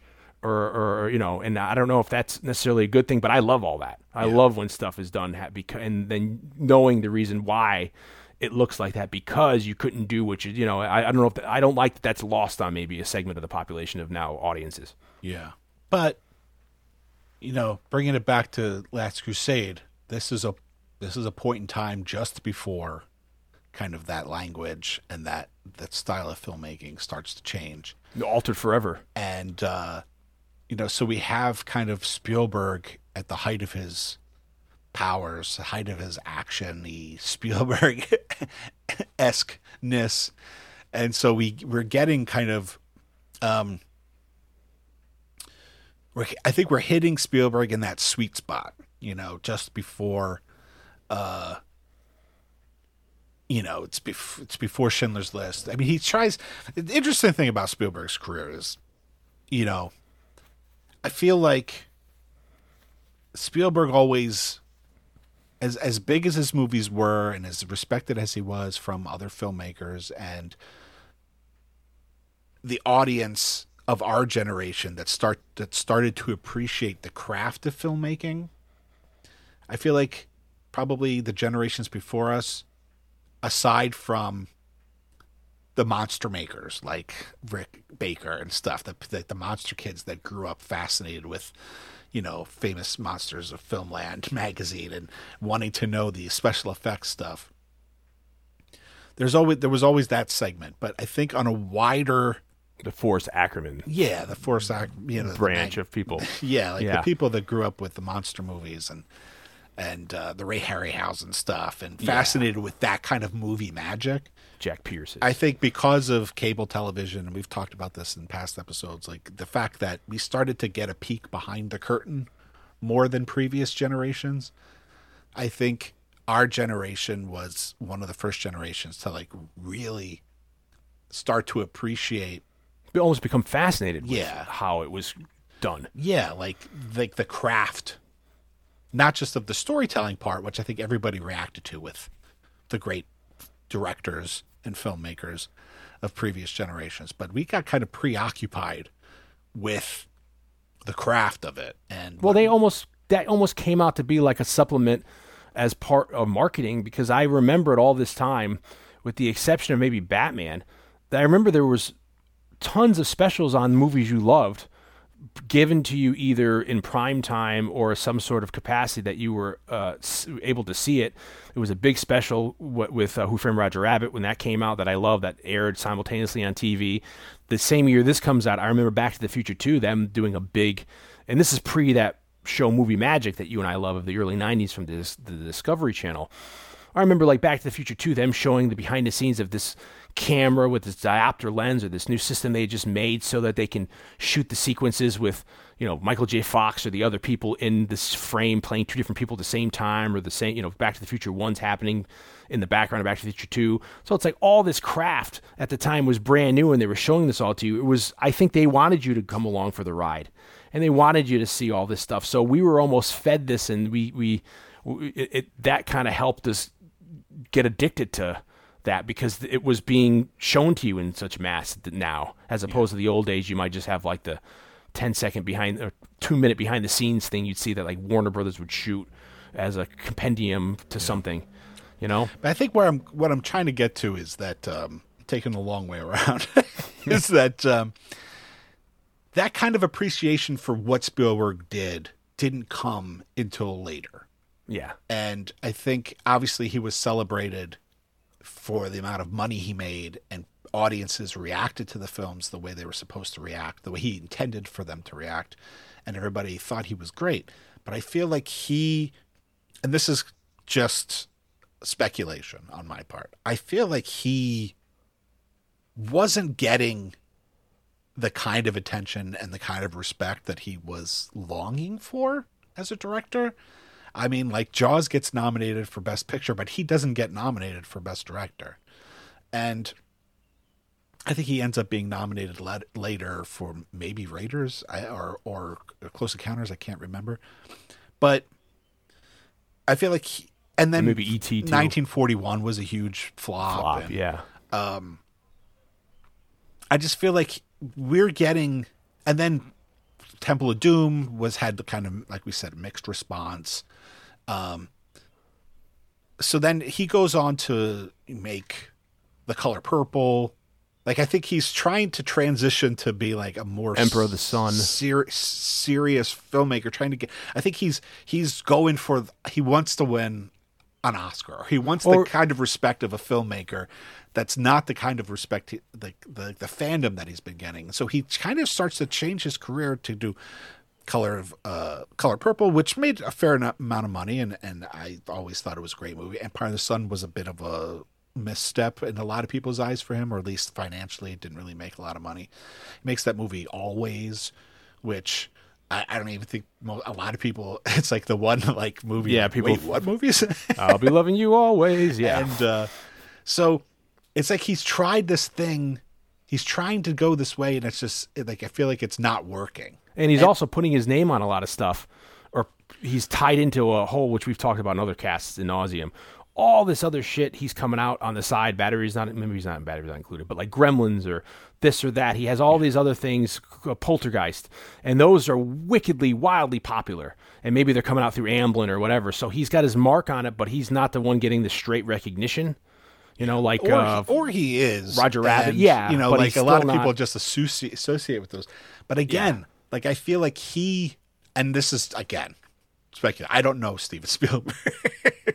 Steve, baby, tell but me. But from as an outsider looking at it, I feel like he is trying to get to some place in his career and get a and get a level of res- like a uh, appreciation and a level of respect that he's not finding, and so he tries it and it's not working, and so he goes back to basics with Yeah. Razor, uh, with the Last Crusade. He Almost ends up like what he likes. he ends up finding that with Schindler's List and then Amistad and you know like later, a few years later after Jurassic Park, but he comes kind of comes back to basics cuz like with you know you know, Argento was like, "This will be the last giallo I make," and then he makes like Five Days of Milan, which is like a weird comedy drama, and nobody likes it. So his, Yeah. his next movie is Deep Red, you know, like Yeah. his most famous giallo movie. Like they're like, "We're not going to do this anymore. I'm changing my current direction." Oh, you don't like that? Okay, I'll go back to the basics. Like Sam Peckinpah did that too. People were so pissed off that gory um, Wild Bunch was, and, all this criticism. So he goes and makes this movie Junior Bonner with Steve McQueen, where about a guy who's uh, rides, you know, the gets on the back of a horse for how many minutes or a bull, and that flops. And he's like, "You wanted me not to do so." And then he goes and does The Getaway, which is this hugely graphic, you know, great cult classic. And he's like, "Well," or Straw Dogs. Yeah. He's like, "See, I, I go against. I try to do something else, and it's not, you know." Maybe as critically or successful, whatever. So you know, but it does mark an evolution, I guess, in, in his career, Spielberg. Yeah, he's he's evolving in this this way. But at the same time, we're getting a Spielberg going back to basics with Last Crusade. But we're getting a Spielberg who's almost a decade older than he was when he made Raiders of the Lost Ark. A Spielberg who has produced all these movies for other filmmakers. A Spielberg who's made Color Purple, who's made Empire of the Sun. We're getting like a more mature, a more experienced Spielberg going back to like revisiting his younger self. And Yeah. so we get a film that uh is a little more introspective about fatherhood and about character, more character driven than some of the other uh Raiders of the Lost Ark movies. It's it's in some ways more mature, but it's also in some ways less mature because of all the comedy in it.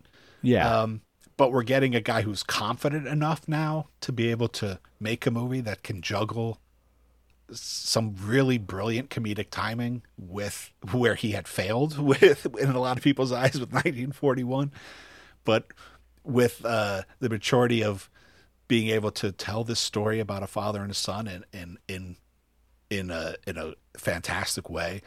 Um, so it's I think we're catching him at a very interesting part in his time in his career, which is just before Jurassic Park and and the way and the when cinema changes forever because of the advent of CGI. I mean, of course, we had it with a Spielberg uh, led f- film with young Sherlock Holmes with that opening scene. Like it's Yeah, we've, we've dabbled with. CGI and we talked about like how CGI was such a huge part of Last Starfighter before this, but it doesn't really take hold on the industry until Jurassic Park. which no, because there's Spielberg who still um, he he collaborates and does uh, Who Framed Roger Rabbit, which we talked about in '88. Um, that's still all done practically for all intents and purposes, aside from the then leveling in, you know, the optically printing in the cartoon aspects. None of there's, I don't think there's any CGI of that respect. So it's still a, a kind of a blossoming, you know, niche there where they still have, they don't really, because I feel like if they could, they'd use it to its potential if they knew they could. And they kind of use it, I guess we can, at the end, we'll talk about here, or maybe a little bit they use it here. But for the most part, this is, yeah, it's, it's everything's coming in and being honed uh, to this to this one area. And it's I agree with you all this stuff of him being this wiser you know more learned person coming back and having the direction be maybe the father. And it's a search for the relationship to digging into a character study. And then you're almost you feel comfortable enough to slightly lampoon the character when he's having these back and forths with his dad and having him like you know being talked down to or whatever. Like you know it's funny because it works because you have such respect for the character. And it doesn't make the character it doesn't jump the shark. And it doesn't make the character look like a complete asshole say like some of the criticism of movies of the past uh, 10 years or so when they bring back these iconic characters just to whatever sometimes they shit on them or whatever you know? So i think it just works so brilliantly and th- it almost makes it be the grail is the secondary story because it's him trying to find his father literally and as well you know at the end the redemption the illumination of them being fi- the, they when their relationship is is fixed and they're brought together that's how the movie ends. Well, that's absolutely why I like this one the best. I think. And Yeah. I, you know, I said like I could talk about it now, or I could wait till we kind of get to it in the conversation. The father-son relationship in this movie, I think, growing up, I don't think I knew that's what I liked best about it, but now, you know, in my mid forties, looking back, having done 150 or whatever podcasts where we look at movies, we go back and we look at movies we try to look at them both with the original fresh. We try to make it watch it with fresh eyes, but we also are coming at it with now a life's a midlife's worth of experience that we didn't have when we originally saw them. I don't know if I knew that's why I liked it so much, but looking watching it now, I realize like that's what I really love about this movie is that relationship and the fact that they try to tackle it. You know, I think um, it, it's not surprising that Spielberg's the one that kind of uh, pitches this idea of having a father son relationship because, you know, as we can see in the Fabelmans, he has had a very complicated relationship with his parents. And, uh, and And that's that movie that just came out. And that's what semi auto is it semi autobiographical? It's it's very autobiographical, but not but not an autobiography. You know what I Yeah. mean? And even if you look at the movies leading up to this point, and even up to like Hook, like the Spielberg dad figure is pretty absent. yeah. You know, like the ET's, like the dad's not around at ET. I think there's phone calls with him, but he doesn't come back back for like a birthday or something. Hook, there's a missing father. Uh, the you know, I think it's it's kind of a recurring thing in Spielberg's movies. So it, it's no surprise that he'd like to try to tackle it in this along movie. with children as well. well, children, yeah, yeah, and so So that comes hand in hand. It's like you know peeling back the onion. Yeah, obviously though, it's like we were saying the opening, but the, also the fact that like the crux of this movie, the the relationship of this movie that's driving this entire thing, is stemming from his relationship uh, with his father as a kid. Yeah, and why it turns out the way he does. So it becomes at its core, yes, it's this adventure looking for the Holy Grail, but it's a it's a it's a movie about like rejection and daddy issues. Yeah, and the quest for the grail is like just really this quest for like reconciliation between a father and son and it's also brilliantly there's like you like you just kind of said the, the structure of it is i think is fantastic which is like yes it's a search for the grail it's a search for the diary. It's a search f- you know like it's it's there's all these quests going on. There's the quest for this the quest for that quest for a father son relationship. To, to find the father, literally. and what the diary yeah and quest to you know opens with he's trying to find his father very quite literally. And what the diary like really represents like the diary is this thing that his father cared about more than he did than he cared about indy in indy's mind you know Indy's Forty years of research, which means with coalesces with, you know, at this point the Indy character is almost forty years old. But so it- it's his, all his life. This thing has been the the, the elephant in the room. it's like the the the the baby that got all the love. Yeah. you know, from his father, but it's also the thing that brings them together. And it's something on a quest that they don't realize they need to have, but they have to have because to get this story settled, it forces them to to to kind of address this situation, which I they don't think they would have had this not have happened. They would have probably kept this relationship going as it was because Sure. I don't think they talk in all that way. You know, they're estranged semi. yeah, you absolutely, know. absolutely. But it's also the thing that links them in terms of like it's really relevant, but it really um relevant at the end.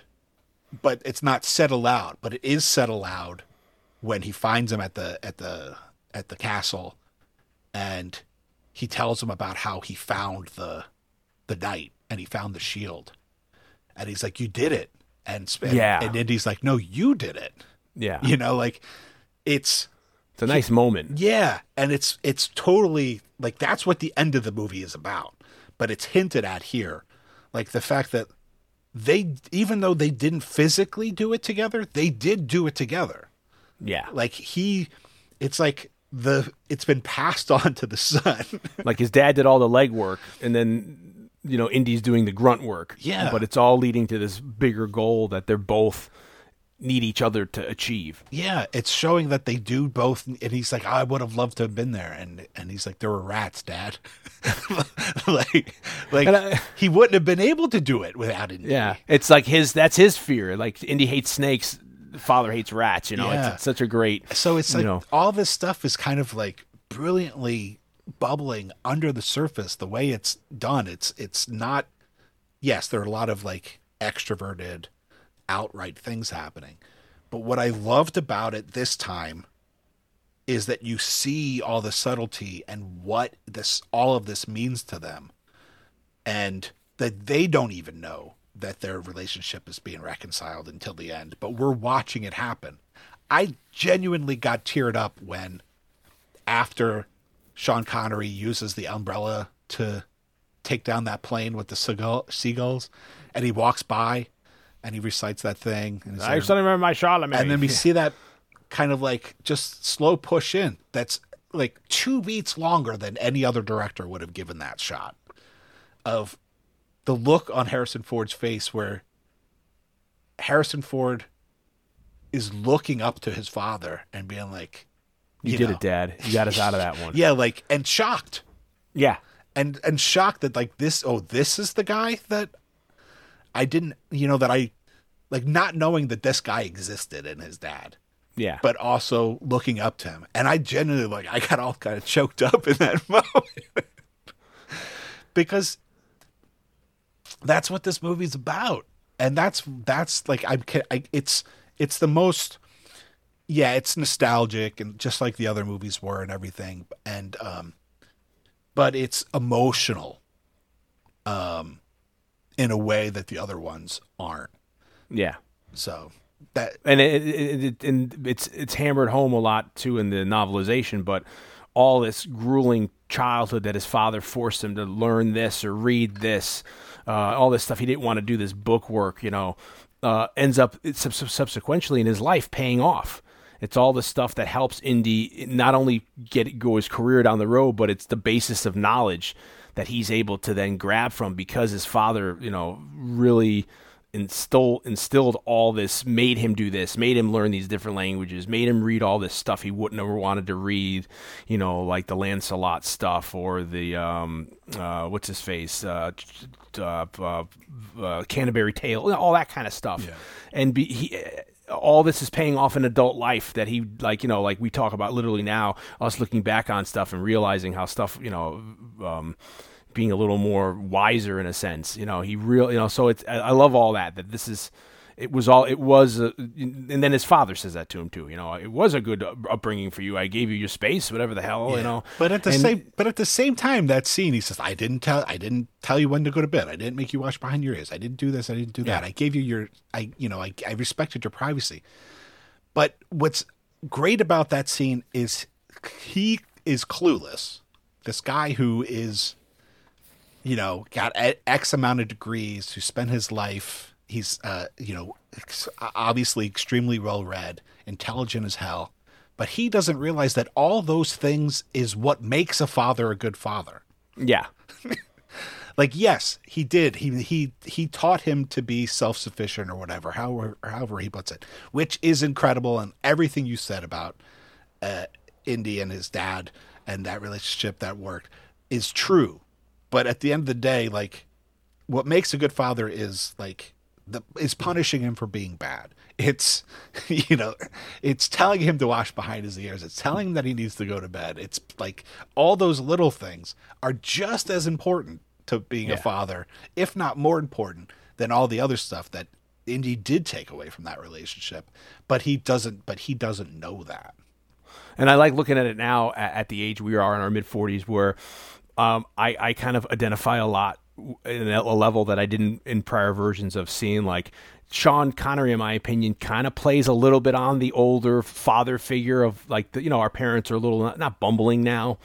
But they're a little more at the comedy of like you know them not understanding or you know so like when you see the father like he's trying to you know the urgency in situations where his dad's just walking around he's like come on we have to go. You know it's like you know it's like a, a lot of that I, I I I appreciate more because it's like you know like my parents specifically not knowing technology say or that stuff. So the elements that they pepper in there of the of the son who's grown up or the child who's able to you know who's a grown man having to deal with the the, the wiser figure, but at the same time, the figure who is not, you know, he's kind of in his own world because of his age. And also, this could be a good point to bring up um, one of my favorite playwrights, Tom Stoppard, who did Rosencrantz and Guildenstern are Dead, which is like one of my favorite plays of all time. They had him do a polish of the script. And this was also specifically, he came in and reworked specifically all the dialogue, the, the back and forth. And a lot of the stuff, when you watch this movie, isn't in the novelization, the back and forth. So I wondered if Stoppard's specific of working mining every conversation, the back and forth with the father, we're learning things, even if it's coded with history or the the backstory of the parent, the mom who died of maybe cancer or something, the illness or the, their their strain in a relationship. I don't know if this is Stoppard's credit as well as all the the those lines that are so memorable nowadays. You call this archaeology, or you know, no ticket, or whatever. Yeah. You know, I wonder if that comes from Stoppard, but it r- solidifies, you know, the uh, need to be able to have so much accomplished within these shorts back and forths, not just to be witty or funny, but also to further the story, the arc. Yeah. you know, which is great. I wonder. I do wonder the timeline because there's a lot of report. You know, reportedly, allegedly, like, you know, they wanted Connery. You know, this goes back to the, the Raiders of Lost Ark episode where, like, the idea for how Spielberg became involved with Raiders of the Lost Ark is that he wanted to make a James Bond movie, Who doesn't? and he kept on getting shot down by Cubby Yeah. Broccoli or whoever. And Lucas is like, "Screw them! Like, I got some- our own. I got something for you that's better than any any uh, James Bond movie. And so they make which it- is very Quatermainish. You know, I don't know, I and I forget in our research for Raiders if that ever came up if he tried to acquire the the, the Allan Quatermain you know property to try to be do a adventure like or a Doc Savage. Uh, Maybe he did. You know, but they're like, screw it, we'll just do our own. Well, you know, yeah, because well, when well, you're that's- little, I just think it's an old character they're just bringing back. It's so Yeah, yeah. wellly, so greatly made. well, that's the thing. I mean, we've talked about this in numerous episodes, like the Rocketeer, you know? including Grease. You know, like you know, I, I think everybody thinks this idea of like nostalgia filmmaking and television is kind of new, a new obsession, but it's not. It's just it's just that like the the people that are making stuff now uh, are just obsessed with the 80s because like we grew up in the 80s and oddly enough now we're on to like the next level well really like the people who are now calling the shots grew up in the 90s Yeah, so but they're reminiscent they're- about the but they're for some reason still obsessed with the 80s Yeah. but uh you know we talked about it with Grease like they they were nostalgic for the 50s and Back to the Future. and Lucas was clearly nos- like just a nostalgic guy. Like I don't know what happened where he like didn't want to live in the present at, his, at like in his twenties or whatever because Oh, like American graffiti. he made that kind American of. Graffiti. Then he made Star. Well, he made THX, but he made Star Wars, which was a throwback to like Flash Gordon serials, and then he wanted to make Indiana Jones, which was a throwback to like the Allan Quatermain stuff and other kind of more adventure uh, serial uh, films and stuff. So I mean, this was. It was it's Lucas's bread and butter at that you know at that point was like re envisioning stuff they grew up on, like Yeah. watching at the theater the little serials and stuff like that. Yeah. And it's so realistic to me that yeah, you think that these people were like I said, Rocketeer. It's like you think these are characters that are from that era, but no, they just made their own. So you're right. So they want to have they want to make a Bond movie, they can't. So they're like, fuck it, we're gonna make our own. Yeah. You know, we'll just make our own character. you know, So it was very kind of, uh, as Spielberg puts it, full circle that when they wanted to cast uh, the father of Indiana Jones, they had to look at, like, okay, so who, from whom's loins could, Could- this yeah. character have sprouted from? And also, it was kind of poignant that, you know, this all started with we wanted to make a James Bond movie, so let's cast James Bond as his father. sure. And Roger Moore. and Connery's only 12 years older than uh, Harrison Ford is. But yeah, so he was getting busy pretty early. But uh, you know, the, him being bald doesn't hurt. The fact that he's No, great that worked doesn't great, hurt. yeah.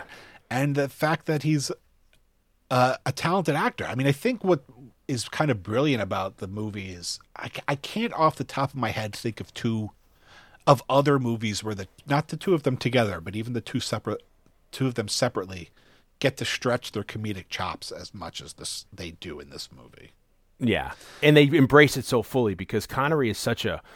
Um, everyone, of course, knows the Connery from the Bond movies, and you know a lot of people may forget his side projects he did at the time. You know that he did all you know trying to get away at some point from the Bond movies. He was doing all types of movies left and right, sci-fi movies or um, you know crime movies, historical movies. So um, you know he has such gravitas when he comes to this, and then he fully commits to the character and the role in the story, so he's able to almost lampoon himself a little bit. Yeah, but You it's know, and I also you know that's what I'm. It's kind of again it took the long way around. What I was trying to get is like I wonder what the timing of things is because you hear that it was Connery who kind of read the script and suggested like you know we could we could play a lot of this stuff for comedy between Yeah. Harrison Ford. And yeah, you're right. That's his kind of. He takes a look at it and he comes back with all these notes that they end up using to a certain extent. Like, yeah, we can do A, B, or C to make this funny. Or he suggests things that beget things that end up being in the movie of the back and forth, But also Tom Stoppard's brought in to kind of specifically polish the dialogue. polish the dialogue uh, between the two of them. yeah. So I, I wonder like maybe taking Connery's suggestions Yeah, like- and then having Stopper actually come up with the the most astute uh, qu- uh, quick immediate way to get to that idea as opposed to having which is the kind of dialogue that he's kind of brilliant at. yeah i mean if no one's read or seen rosencrantz and guildenstern are dead there's a fabulous movie with richard dreyfuss and gary oldman and um, uh, Tim Roth that he directed as well. But uh, the play is amazing, and I know the play because when I was in theater in high school, my teacher, Mr. Schlussberg, who was very much into plays, he'd always give us different scenes, and I got a scene to do that. So I had to go read the play, and it's just it's so brilliant. So that's why it, in the first glance you're like, oh, this is a good movie because of the back to forth. But then you realize there's so much behind that, the genius of being able to get so much across. Again, you know, in a scene, not just the comedy laughs, but you're also getting the relationship. You're furthering the story. it's a, you- you it's a brilliant, absolutely brilliant script. Um, Yeah.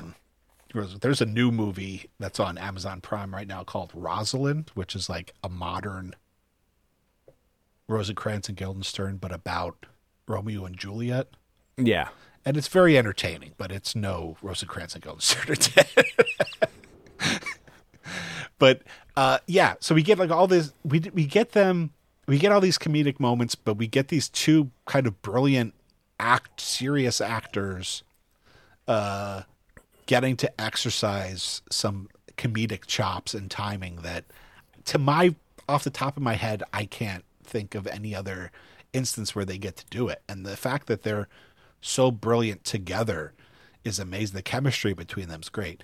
This is probably as much as I love the James Bond movies and you know Connery and and uh, uh, the Untouchables and all I that stuff. Yeah. Like this is probably my favorite Connery performance. Like I think he's just so great yeah, Um, understated in a lot of ways.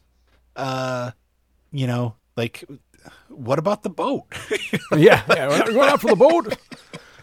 you know, or just and such great dialogue where he's like, uh, you know, like they're trying to kill us. Like uh, this is a, he's yeah, Dad. He's like, well, this is a new experience for me. Yeah, this it happens happens to me all the time. happens to me all the time. like what a like that that you know that exchange of dialogue like sums up this entire movie and this Is this a normal day for you? Nah, this is actually better than most. You know, it's like it's just so brilliant and just the looks like when uh elsa is like you know was that was fantastic last night was fantastic and we were like the, the night we spent together was fantastic you really well. was wasn't it Yeah. and, and then you get harrison ford look over his shoulder Oh, God. It- it's just like like i can understand people not wanting a as comedic of a movie in in their Indiana Jones, especially coming off of Temple of Doom. If Temple, especially if Temple of Doom ended up being like their favorite. Um, but for me, it just works. I personally could do as funny as I think the uh, Denholm Elliott stuff as uh, Brody, as Marcus Brody is. Like I think he's great in those scenes. I personally could do with like a little less of Brody being a like a clown Yeah, character, more, yeah, um, more straight like he is in Raiders. but it's you know, but at the end of the day, it's like kind of nitpicking. You know, like I Yeah, he's so, but he's so good in those scenes yeah, Um that it, it definitely works. But like that's that's like the only instance in this movie where I was like, I don't know if he needs to be so bumbling as And he is in this. It's funny because that is not in the novelization. Them when they're in the fireplace and he's and he says, "Oh, you gave the map to Brody," and then he gives that little thing. You know, he blended everywhere, blah blah blah, and then it's just a genius use of cuts. Because I remember in the theater, you know, you cut to him like in that market, and he's like, "Does anybody speak English?" Right? You know, it's like He it's speaks so twelve funny. languages. Yeah, you'll yeah. blend in. You'll and never he's so find awkward, you know. And it's With and any just, luck, he's already got the grip. yeah, and it's Does like anybody such a- speak English? you know, it's Ancient just so Greek? Anyone?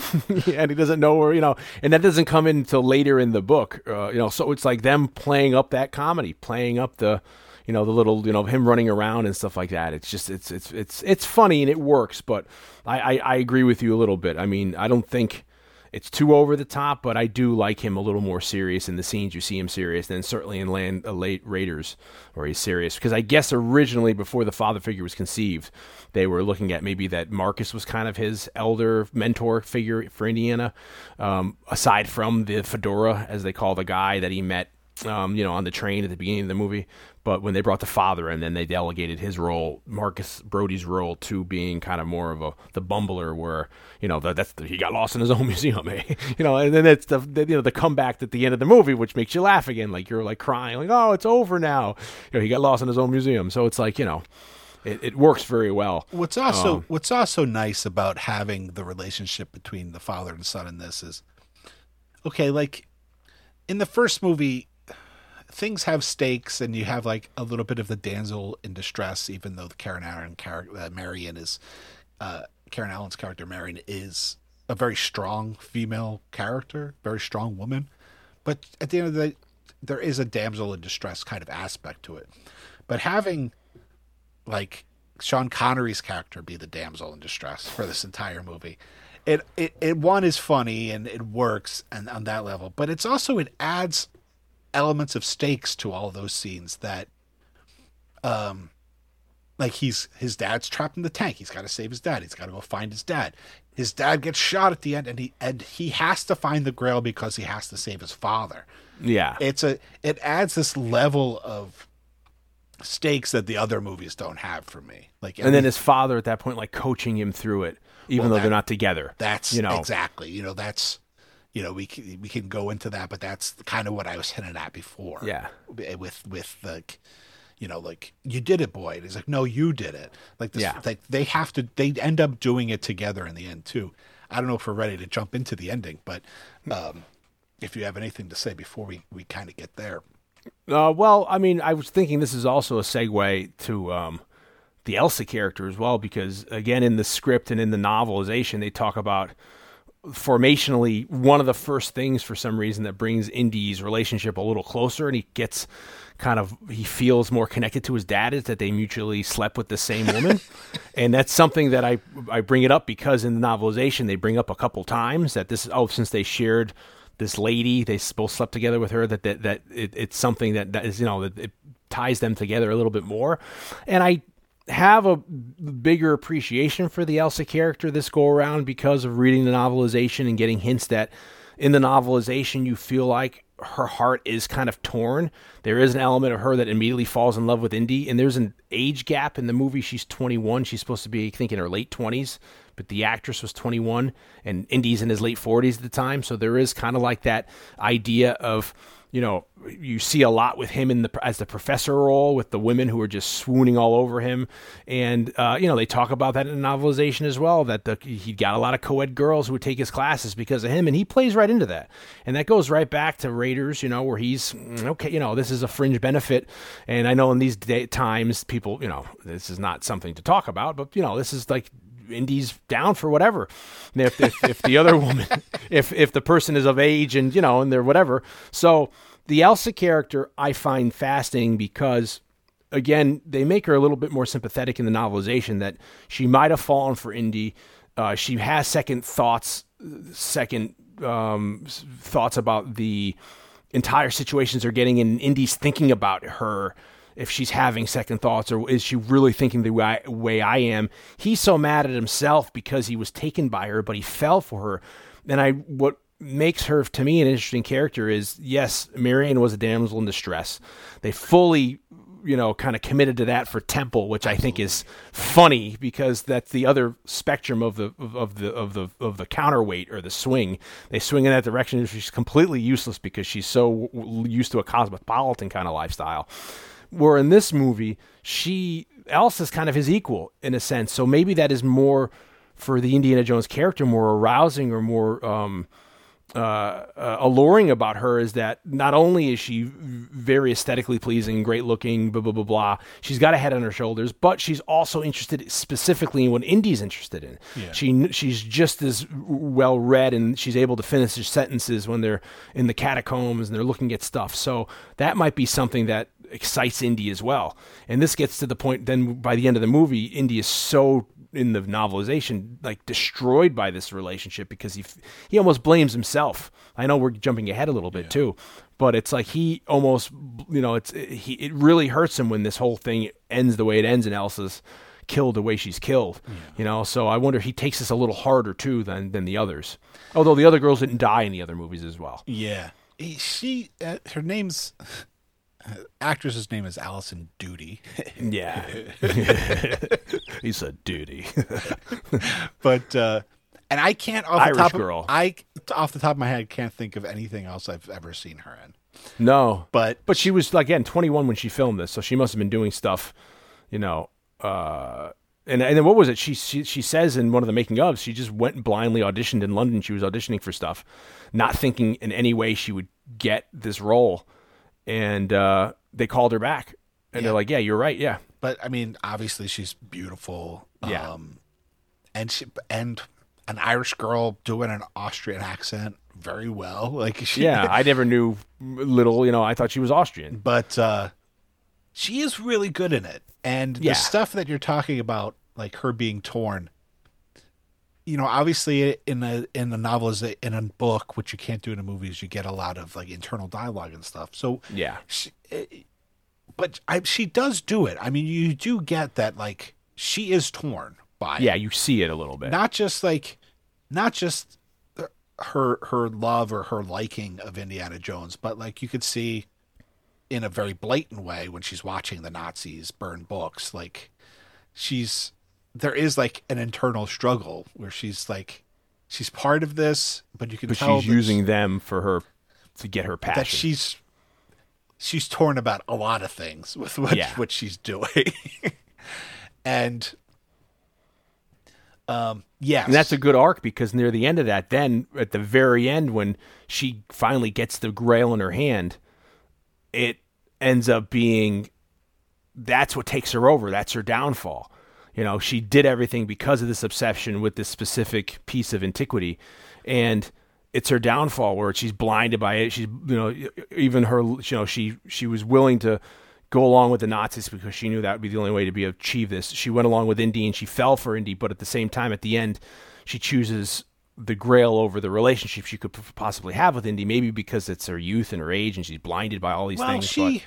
she's. I mean, I think she does. I don't think she thinks she's choosing it over him. She's like, no, you know, this like we have it. Like, come with me. Like, but it's like the madness at the end. You know, it's at the end where it's like almost like the uh the what is Treasure Sierra Madre, where it's like you're blinded. Come on, and then like they're she's not listening to reason. Yeah, or they're like, listen, you ha- you can't. You know, you're not listening to us. But she's so, oh my God, we've achieved this.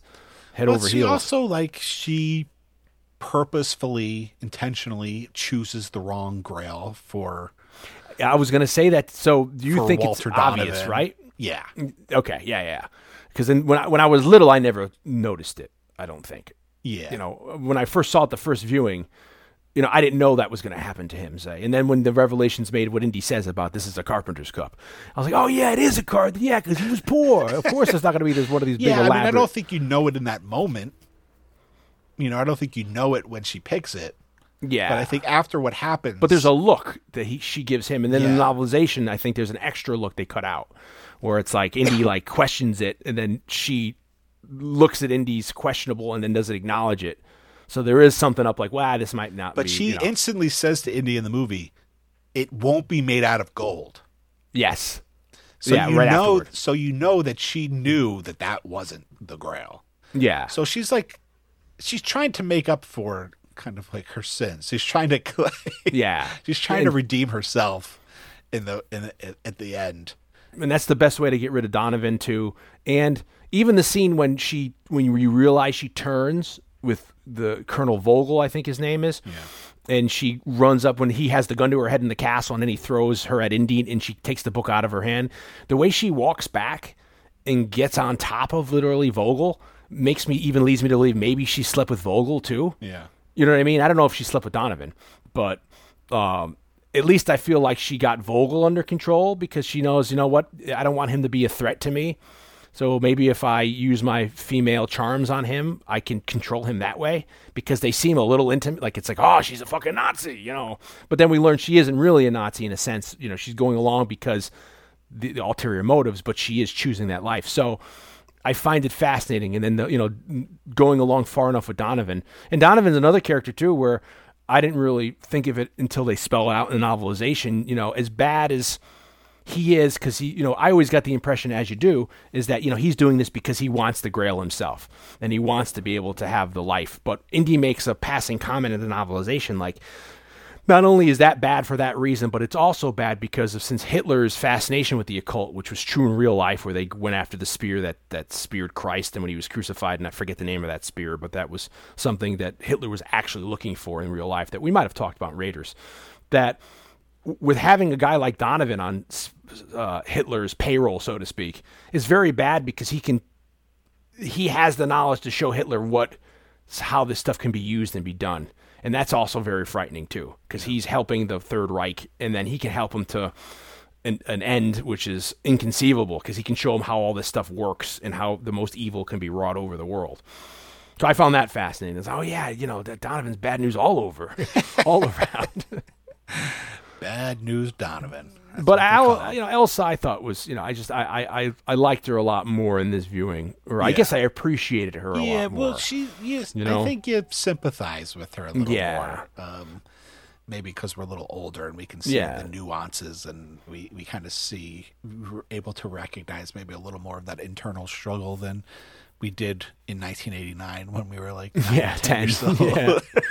and it's also something like at the end, Indy's so torn. Like Jesus, you know, I, I blame myself because if she had just listened to me, I could have saved her, and we could have had this life. What have, could have, should have. And then when he almost gets lost, and we have that moment, he's like, Jesus, I was just doing the exact same thing Elsa was doing, but my dad, you know, was able to. To, to get me out of it, where I couldn't get Elsa out of it, you know. Yeah, well, I mean that's that that that, that part uh, like a very a fantastic moment between father and son, yeah.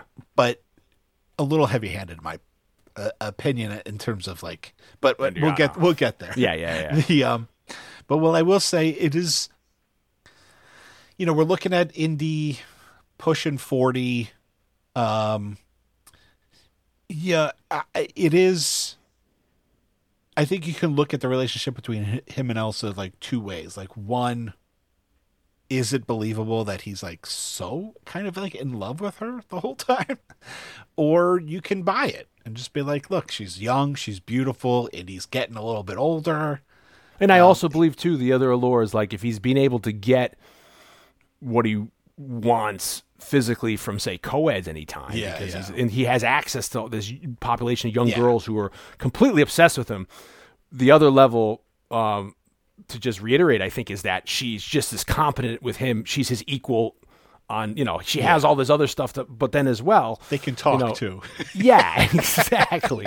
and then he thinks like, where can this relationship lead? You know, if, Yeah. if if this turned a different way and they ended up becoming husband and wife or partners or in any sense of the word, either business partners or they became got into a relationship.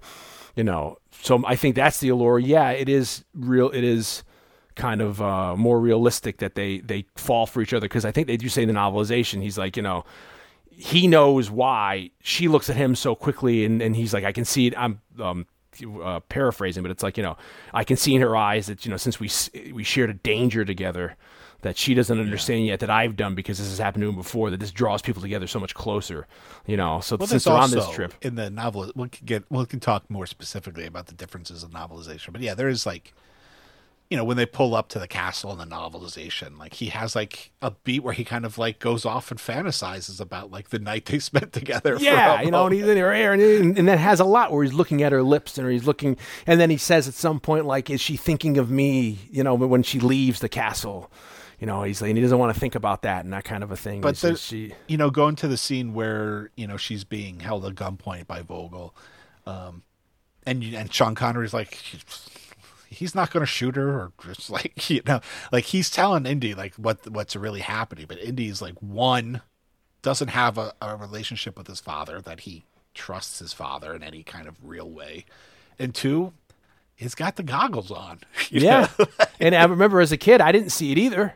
It was just I was like, "Oh, what's Dad talking about?" You know, it's like, "Why is?" No, she's not. And then you know when you have the reveal, it's like, "Ah!" like it, it- again, it And just she's works. like, "I'm sorry," and he's like, Yeah. "Oh," she's like, and he, Don't be. yeah, yeah, yeah. And he's all like, he's like, you should have listened to your father. And like, Yeah, and it's like fuck, man. And Vogel's like, yeah, you know, it's so good. Um, yeah, and there's like you said, there's there's there's differences in the novelization. I don't know. Um, if we if we go back and steer this, you you get that next scene after the opening with the steamship, and I just want to say I loved in the novelization. There's a whole opening of him uh, getting on the steamship, or he's on the steamship that night, and they set up the storm. And I love that, like how bad, because I always loved how cool that is. It, it just cuts to him on a ship in the middle of a storm, and my God, the peril, and you know, and it's like you know he's about to get thrown off, and and I like in the novelization there was a whole setup to that where it's him going out that night. Uh, leaving his cabin because the storm's so bad, knowing the captain will be preoccupied, and this is the only time he can search the captain's quarters, and it, and then him having to go through the storm, like oh my god, like him having to get the sea legs and how my bad it is. I love the whole build up, and then he's double crossed when he finds the the the cross of Coronado there, and leads him up to them finding the guy with the Panama hat, and then where we get in the movie where it starts, where he's So, like, you know, uh, yeah, let's take this detour on Yeah. the novelization to, to discuss the novelization. Well, or- or do we go as before we go get to the- along? before we get to the end of the movie. Do you think we? I mean, as we go, you know what I mean? Uh, because I don't know, it'll be hard to just dump it all on them. So maybe as we go, Because I'm, re- I mean, I'm at, I'm ready to talk about the up. finale of this baby and get out.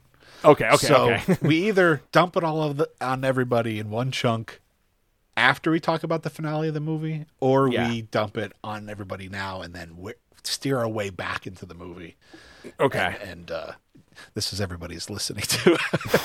exactly. We're, we're talking it out. But I think I think it's fine. Like, yeah, before we get to like the grand finale, which I think is the best third act of any Indiana Jones movie, in my in my humble opinion, uh, we'll take you down a the magical uh, trail of of things that are in the uh, novelization, which I think at least some of which are relevant because I think I know for fact that some of this stuff was even filmed and not put in the movie. Yeah, and Uh. I've looked. Tr- I tried to look for deleted scenes of this movie, but I can't see any deleted scenes released. There's stills and stuff. So I think a lot of this, or maybe 50% of this stuff was shot, and then there's 30% of it that was just made up by the novel as the the author Yeah. for the novels, but adds relevant backstory. And then there's another 20% where they maybe just didn't film it, but they planned to, and but they just cut it in when they got to production. I think. So uh, before we uh, get back, before we steer this baby back into like the third act of the actual film, uh, the first big, I mean, there's a lot, obviously a lot of subtle things throughout the novelization that are different, but the first big thing is that there's an there's an extra scene uh, with the circus train. Yeah. uh, when Indy first gets on the circus train, he ends up like, I guess he's coming through a window or something, and he falls into a, a train that's full of quote unquote circus freaks. Like the carnies, the geeks. And He falls into like the cleavage of of of the quote unquote fat lady of the, Yeah. of the circus, and he ends up having a scene where he's a little bit kind of like, I feel like tormented or teased, not in any kind of like malicious and like scary way, but by by the freaks and they're like kind of talking about him in front of him. because they think he's you know like you, you hear that story of he they think he's running off to get to, to, Yeah. running away from home and trying to you know join the circus Yeah. And he's like, no, I'm just passing through because I'm in a chase, which they don't believe at first. And then they realize and they kind of help him get away a little bit, get some Yeah, you know, when Fedora between. when Fedora shows up, they end up kind of like stalling him a little bit to give Indy a little bit of a head start. Yeah. Um, I've forgotten about that. That that occurs on the train, which I don't I don't know. They probably didn't film that, you know, or nothing like that. Yeah, I mean, there's little things uh, which we won't, which aren't worth going into. But just for instance, the kind of little things like right in the beginning, when they show up and the and the and the heavier kid falls off the horse, you could like we have the internal dialogue of Indy saying like he doesn't really know the kid other than that he knows the kid's name is whatever, um, and he ends up kind of feeling bad for him, and so you get a, an instant kind of look at like the morality of, and the kindness that Indy actually has. And Well, the other kids in the troop are kind of making fun of him. yeah, and then so he ends up taking the kid when he hears the voices in the tunnel where they where they branch off. the kid calls him Junior, and he's Yeah. like, "Don't call me that. Call me Indiana." Um, but for the sake of the movie, like Dion was talking about at the beginning four hours ago, that like the reveal of thinking that Fedora is Indiana Jones, but then discovering that River Phoenix is actually an Indiana Jones, like that gets kind of root. That obviously can't happen in Yeah. in the novelization. Um, the next big one is what Dion was talking about on the boat, which is we get like the whole lead in of like how he finds out that the cross is on the boat. He's a lot of talk about that and how he ends up on the boat, then him on the boat, then him getting to the captain's quarters to get to the safe where the where it's being held. Yeah, all that is thought in his head. The backstory of him trying to go from his cabin in the storm to the captain's thing, crossing the deck during the storm, and how bad the storm is. Really setting up the the stakes there of the of the being on one of these steam trains, these tramp freighters at the time, and going in there and breaking into the safe and it working, and then it being a complete double cross, and he was set up because it was too easy. And Panama Hats got him there to get rid of him. And even how Panama, because Panama Hat's a little bigger in this too. Panama Hat guy uh, is connected to, you know, he, he he's made it his Indy's made it his lifelong quest to find this cross because his dad didn't believe him back then.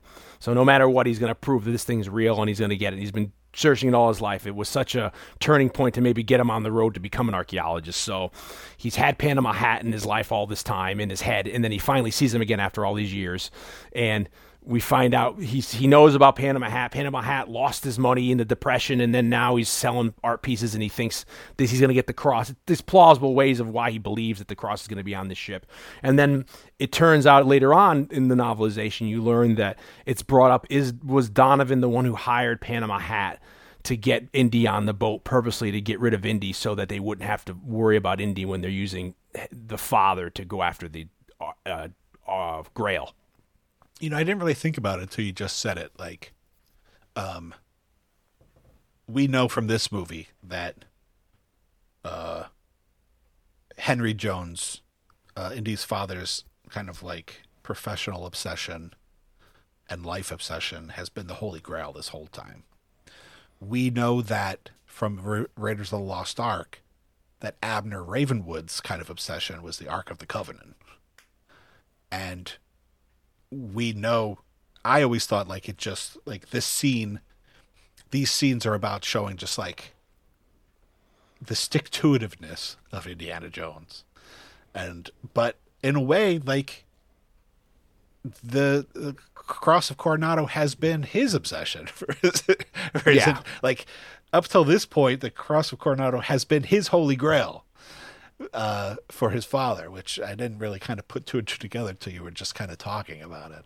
and it ends up saving his life too because we have the whole scene then of what happens that we see in the movie of the fight on the ship and then the ship blows up and then to buttonhole it uh, at the end of that scene a freighter nearby hears sees the explosion comes to investigate and he has the cross in his hand and because it's this gold cross when they shine the light it saves his life because they see the cross in his hand like it's, it's a you know it, it reflects yeah, so in the darkness of this crazy storm, you know, it saves his life. So it's I like how all these things are put into to, and they all kind of play into each other. And then people have said that that's really the only thing he is ever is ever ever able to save or bring back because he loses the ark. He loses the, the stones and temple. And then now with this, the cross is this, the one thing, you know, that you're right, his obsession, he's able to bring back to his university and he gives to Brody and they've been funding him, you know. And uh, once he realizes that his dad uh, is taken when he has to go back and ask for extra leave and they don't want to give him extra, you know, he's like, you just got back. Why are you asking for extra leave? He tells the dean it's because my dad's missing. And they give a little another story too about the dean. You know, this normally, this wouldn't be thought of like they wouldn't let him do it but since the dean knew his dad and his dad saved him as a youth when his dad was a professor at college the dean was in school somebody made the guy look like an asshole the dean but then the father henry jones came in and saved the day and said no the kid's right this this antiquity is a, is fake it's not real and because of that day the dean was able to not be kicked out of school and became a dean. So now to help Indy out, he says, "Sure, you know, you take the leave because it is because of your father." You know, and there's an extended scene when they go to get greet Donovan. He gets picked up in the car. He's taken down to Fifth Avenue. Donovan's apartment overlooks Central Park and Fifth Avenue, and there's the whole the cocktail scene, which I may I think they might have filmed, where he gets brought into the apartment and then he's looking around that room first before Donovan makes his entrance. You know, and he has a little, and then you get a little backstory of who Donovan is. He's a philanthropist that s- supports the university there and all that kind of a thing. You know, so I like the little build up of the Donovan character because again, when I was little, I never thought of Donovan being two faced until you fi- you see him at the castle. It's like, ah, you know, it's like I believed he was just there, you know, the guy, the rich guy sending him on a mission. well, it is like, weird that Donovan would tell him his, his departing words would be, "Don't trust anybody." yeah, I know, I know, If he was the bad guy, I know. It went over my head as a kid. I mean, it, does- like it's not something the bad guy would say to. Yeah, hero. it's true.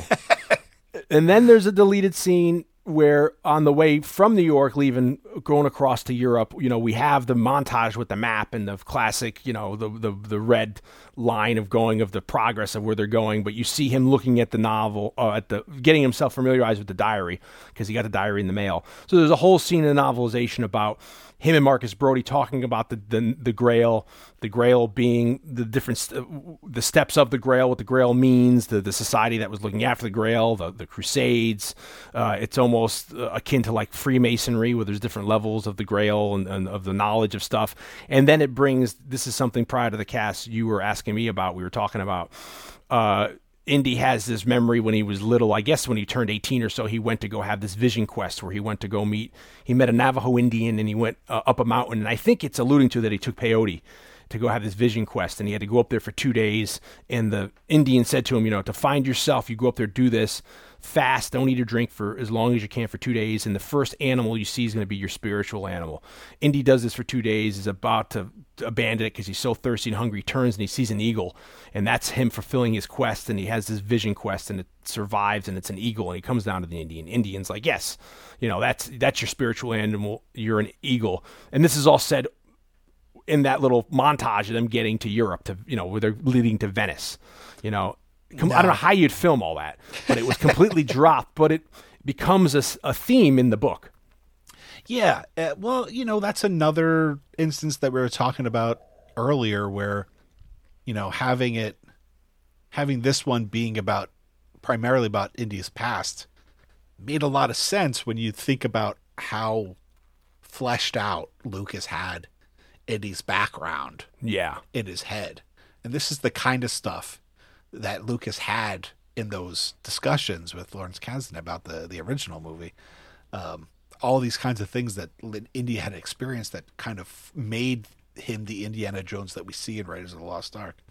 I also think it's interesting because uh, for some reason, I mean, for very obvious reasons, we wanted to talk about Young Indiana Jones Chronicles because of the River Phoenix scene but and because the last the fugitive podcast we talked about the specific tv movie of young indiana jones and the mystery of the blues but the the bookends of that with harrison ford are with a native american like his his Oh, yeah. his quest in in those bookends is to like retrieve this like piece this pipe this ancient like native american pipe in Wyoming. that has been stolen uh, and they're trying to get it back for the for like the tribe of So you wonder if that's the because it's an elderly, it's an elderly, elderly Indian gentleman, Native American. You wonder if that's the Navajo, twenty years I'm just- before that. I'm just making yeah, those I'm just throwing it out there. Yeah, now. yeah. as we're talking like we were talking about it earlier like that could be a fitting connection. Like this is, and then you know this leads to too that the the novelization was so popular it got on the the New York Times bestseller list, and that's rare for a novelization. And because of that, uh, they gave the author Rob MacGregor he went out and did like three or four or five other like kind of canon novelizations of Indiana Jones pre Raiders of the Lost Ark, which I think's popularity begot the idea of doing a Young Indiana Jones Chronicles on TV. So uh, I I find that fascinating. And then I was thinking too, it's just like reading the novelization to me. It was like, can you imagine a world where we didn't have movies and like when the movie was coming out was the book release and then everyone at the same time is grabbing the book and reading through it and at the same time like, you know, getting to this part or that part because I found it so interesting and enthralling and it was a really good read. So um Yeah, I mean, it, it suffers from the kinds of things that would, you would expect from such a an adventure novel, which is like, yeah. you know, describing a fight is like it's hard. That's and that's hard to do to keep it relevant and you know and get get having your bearings and understanding and all that and keeping it exciting and moving forward. It also Um, bounces back and forth, which I don't read a whole lot of na- narr- narr- narrative. Uh, like, uh, you know, I read more like biographies and, and stuff like that. So uh, maybe it's more common than I know, but it jumps abo- from like third person to first person, like back, like from line to line sometimes. Like, Yeah. It's like he feels this way about it, and then you have like Indy thinking first person about that thing. Yeah, boy, it does suck. You know, and you're like, oh, that's Indy saying that. That's not the author saying. yeah, because it's that's not, the. quotes because he's Yeah. not saying it. I mean, he's thinking it to himself. So- It might be like in italics, but it's not. Yeah, uh, it makes me definitely want to go read the other ones because if they're certainly canon or they're you know they're the other f- books he did because that'll be cool. Um, but yeah, there's a lot. You know, then moving forward, There's a lot. There's, there's a lot. Yeah. Um, you know, they go to Venice. There's more. Um, the whole stamp scene in Venice is not in the novelization. That's you could tell that's something they probably just came up with on set where he was trying to break a hole in the floor, and it's very. I mean, I remember laughing my ass off in the theater with the. It's brilliant Spielberg. it's still of- still funny. yeah, yeah, exactly. You know, about him trying to stamp the books, them going down into the the, the thing, and then the whole boat fight. Um, it's it's funny too. In the boat fight, I was you know the in the book they make it a point that the that the guy when they get near the propeller, the other guy gets thrown off and gets cut up by the by the uh, propeller. But in the movie, they just throw him in the water and they forget about him. And then he's like, "Where is he?" I'm like, "What about?" And then they just leave. I'm like, "You're not going to remember your guy." He's like, "Hey, I'm still here." you know, it's like you know the the and He'll find and his I, way home. Yeah, I know. Like, okay, I'll, I'll find it. You know, and it's funny. It, makes you think about the- you think about the, the dedication of a thousand years ago, and there's this still this secret society that are branding their chests.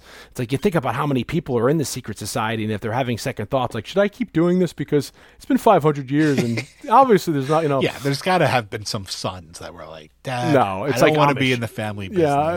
So, and I wonder how many of those secret societies there are. There are an Ark secret society. There's there are all these different, you know, very the spear of, of you know, all these different secret societies. But um, you know, and then when they get back from the boat chase, they go out to the museum. Marcus and them to go buy some time, and that's when the, their how their their apartments are raided and ransacked. And it never occurred to me that it was Elsa.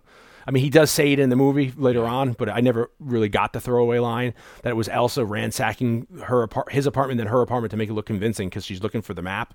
Because I did think about that this time, like when she was in the bathroom with the record player, the Victrola really loud. It's like, Jesus, her place is completely like torn apart. she didn't hear that. You know how long they must have been in there. And she's she did it while he's just like hanging out with Mark in Marcus's room, you know, like Yeah. right across the hall. at least in the movie, in the you know, it's, they came back and then that was it. That, that you know, it was happening when in their absence. You know, when they they went to go take in the day because they were so exhausted. Uh, and then, like you said, when they go to to the to the castle, there's a little, there's more of an opening scene of them driving up and all that, and more interaction with the butler, which I think was all shot. You know, there's extra where he knocks the butler out and he has to go put the he he get there's you could find a still online of him with the butler over his shoulder, then putting him somewhere. And the butler, I think that's pretty famously now that he says Jesse Owens instead of Mickey Mouse, but they thought that the audiences wouldn't understand that's a reference to the runner who beat in the 36 Olympics, the German, I forget the guy's name, in in the in you know the the Aryan who was supposed to be you know the superior race. Jesse Owens beat him. So they put in Mickey Mouse, you know, and uh, and almost you can tell this time it's probably even 80 yard. yeah, I think so. I think they shot at saying Jesse Owens, and then they, they thought they were going to say there was another name they said that like Mae West, but then they didn't think, you know. So and then they make a point too. People are like, well, you know, why would this butler in 1938 know who Mickey Mouse is? You know, and, and but it, it makes the jokes. We laughed. Uh, We understand it. And then that line, Nazis, I hate these guys. This isn't in the novelization. So I wonder if that's something that came up on the spot or that's something from Sean Connery or Tom Stoppard.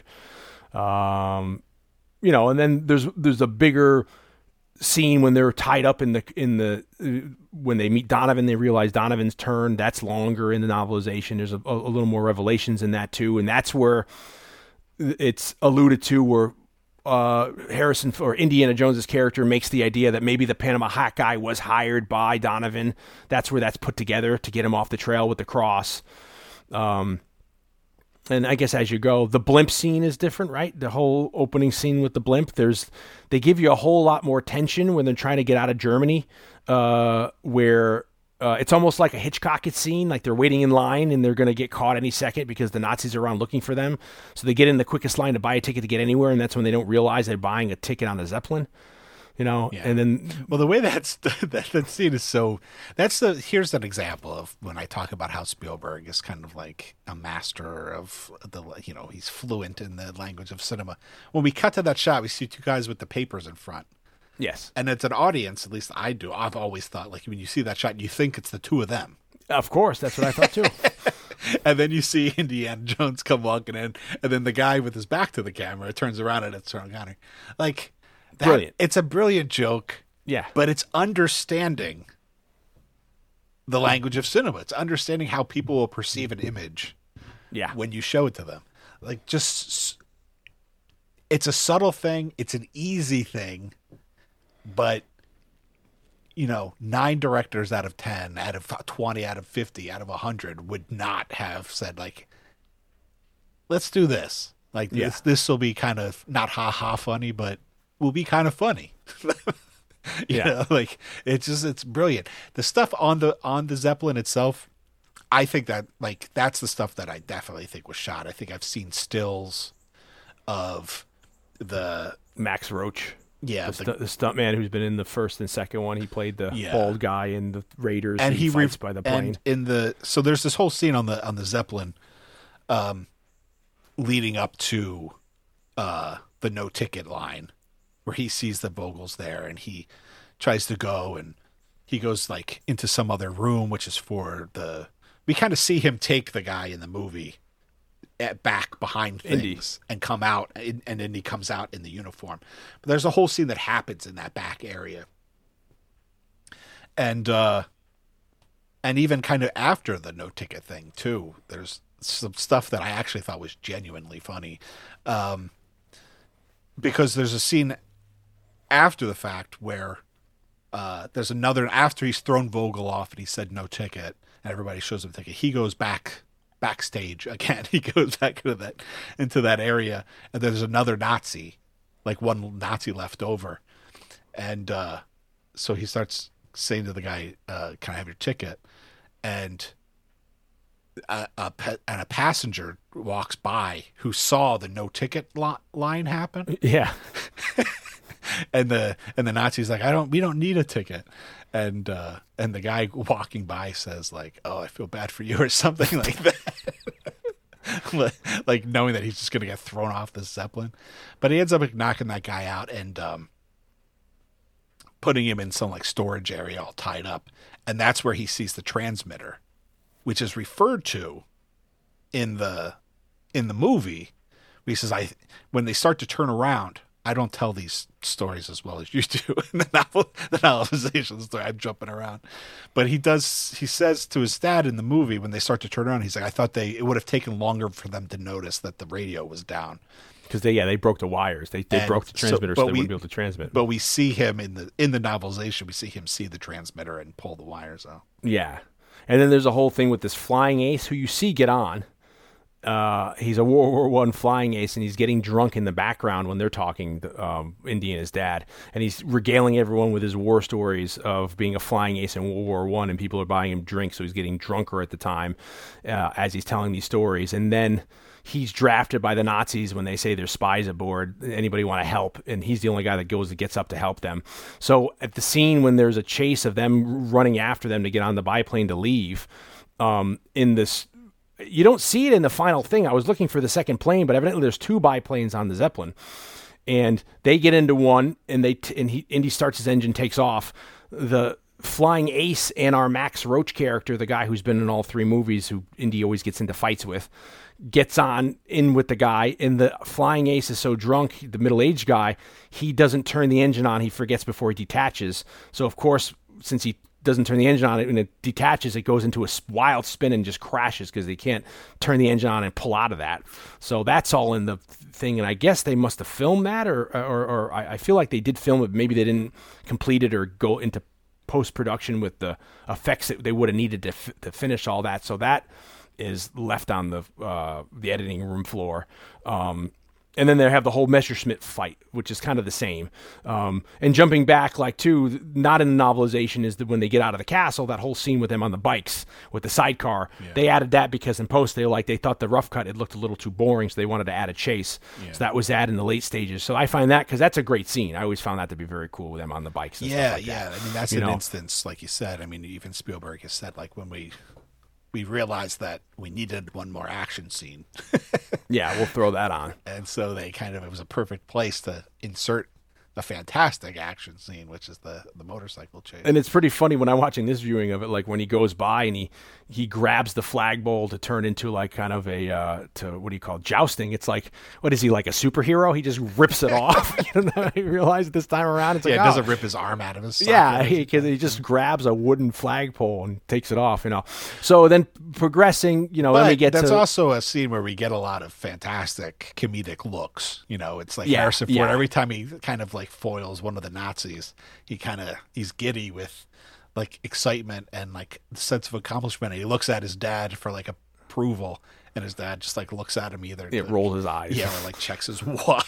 yeah, it's just it's like you're not even getting the appreciation to get him getting him out of these There situations. But there are moments in the movie which I never I don't know if I've ever noticed before where there are moments where like where Indy doesn't look for his dad's approval where you see that you see that his dad approves. Yeah, You see that Sean Connery smiles or is like in the the same way that I said I had like I kind of got teary I got teared up when you see that Indy looks at his father after the the seagull scene. You have little moments of that spread throughout these action scenes where you see Sean Connery's character kind of in awe of his son. They're just like very quick flashes of a smile, which is the thing that Indy keeps looking at him for, but he never gives it to him. But you see that behind the scenes, behind Indy's back, you see that he does, he is kind of in awe of what his son has become and how resilient and, uh, and everything that Indy ha- is. And Yeah. it's a very nice little touch and something I don't know. Like I said, I don't know if ever know if I've ever noticed before, but you do see like Sean Connery's Henry Jones's wonder in what his son does and what every become. Yeah. every now and then, even though he never shows it to him until the end. Yeah.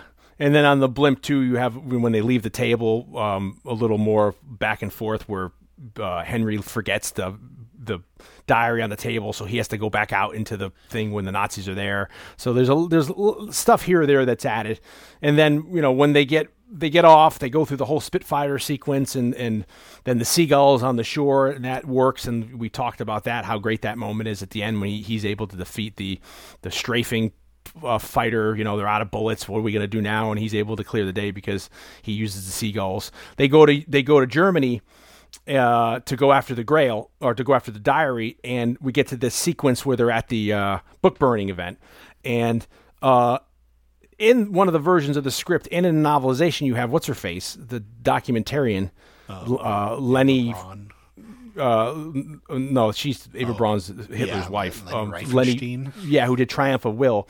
She and I think that's a brilliant thing to have in, but you don't, I don't, you know, I don't think there's any, you don't see it maybe unless there's a long shot in them in surviving in the movie. Is it. Stahl or Steen? I- Stahl or of- Steen? Steen or Stahl? Frankenstein. Steen? You have her Goose there stepping. shooting goose step. You have her. You have her um, shooting that sequence, and that's true. People who are f- film buffs or whatever will know who she is, and she's a very famous documentarian who is then blacklisted for her views and helping, not helping, but shooting those films, and then later when we were in film school, people's image of her kind of reversed because they're like, ah, you know, she was forced to do it because of where she was at the time, and you should give her respect because she's the first woman doing all this stuff. But I like that she was in it. And then there's more of the play between her when Indy finds uh, Elsa, all I have to do is squeeze. All I have to do is scream. You know, like you know, it's the back and forth. She does miss him. She loves him. He's looking at it. He's thinking of that night again, like you said. You know, uh, of of um, you know them together, and he, he can't think of that now. Her lips and how they're pursed. Got it. like, oh, He's got it in his spank bag. yeah. He's like, he's like, oh. he's like, I can't be thinking of these things right now you know, and then they get away and they, you know, they bump into Hitler. And then that's the funny thing too, is because it's another scene that's reminiscent of Raiders of the Lost Ark when he's when he gets off the sub in Raiders of the Lost Ark near the end of the movie, and that guy comes and the the superior's yelling at him in German, "What are you doing here?" And he kind of rolls his eyes and he knocks the guy out and he gets his clothes. That's what happens at the end after he signs the book with Hitler. As he's walking away, a superior comes up to him because he's in that outfit, and the superior's like, "What are you doing here? Why don't you get out of here? Why are you, you know, you why aren't you at your post?" And uh, Indy rolls his eyes, knocks the guy out when no one's seeing him. He takes his clothes, and that's in the next scene when they're leaving in the blimp. That's how he's in the, the attire he's in because he, he stole it off of that guy, you know.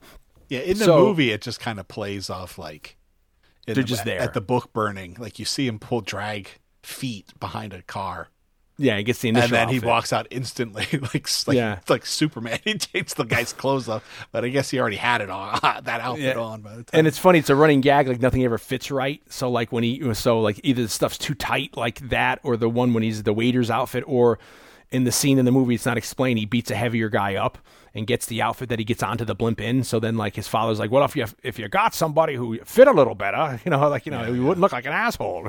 you know. So um as we go down we finish out the novelization stuff. Oh, then he does say to her, "What did she say in her sleep?" And uh, um, he says, "What?" You know, she talks in her sleep. And he's like, "What did she say?" And, and Henry reveals she said, "Mein Führer" in her sli- in her sleep. And like, that was the yeah." that was the tell. and, and, and then he's like, "Well, that's pretty conclusive." yeah, he's like, "Fuck." Um, and then there's not that much as the movie winds down. The whole sequence of they name the dog Indiana that comes when the tank goes over the the that whole exchange happens when the tank goes over the side of the mountain. It's not at the very very end that exchange. Uh, I do got to say I love that whole sequence with the tank. As a kid, man, having a World War One tank as awesome as that looking, and they recreated it, and you could tell when they recreated it, they made it the inside a little bigger to be able to have the action play because it's like huge inside and all that stuff. But I find that so awesome with the horse and him running up and that whole sequence and them on top of the tank and using the whip and you know putting the rock in it or you know all, with the gun and the the the caliber of the gun going through four guys. You know, it's like all that stuff works great, and then you know, Marcus and Indy in the tank, or the whole point with like, you know, Dad, we're well out of range, and they fucking blow up his car. It's like that's my car to my brother-in-law. I mean, You I know it's fun. It's funny when he shoots and it goes through four guys, but like now I can't help but like think how fucked up that is because you know that that's not what the, the the Nazis did to the Jews to save bullets. yeah, yeah, yeah. You know, like I can't help but think that in that moment. yeah, yeah. I can I, I can go through a whole thing because I did a have a lot of research for my book, reading about all that and how they went from one level to the other because it was just a waste of a bullet they looked at, or they realized they couldn't have the soldiers doing this because it was bad on morale. So that's what led to like, let's put them all on the back of a truck and drive around and have the f- carbonation going and kill them that way. Then that took too long and that begot. Then you know. Anyway, But anyway, so we digress. yeah, well, we digress. the, the morbid, Yeah, very morbid digression. workings of Nazi Germany. and then um, But yeah, So- absolutely, the tank scene awesome I among. Well, among the great action sequences, not just of the series but of cinema. Yeah, I think. yeah. Like how it's when he staged, how it's done. when he when Indiana leaps from the horse onto the tank, Yeah, like it's like come on. uh, like now that would just be that would be like a- CGI. a, CGI Indiana jumping up to a tank. Yeah. going back to the beginning. Such a great sequence, but again, the stakes are Yeah. you know are are high. you have like three different things going on at once. and It's great. You know, you have all this stuff. You have Marcus is in the tank. He father's in the tank. Got to get him out of the tank. Got to s- stay alive. Got to fight off all these people. When they kill the tank driver, the, now they're, it's heading blindly off a cliff, or when he's going to get. And then Marcus saves his life because you know when I was little, that was one thing I realized too. When he falls over the side, how does his strap get caught? They never explain how his strap gets caught or how he gets off of that.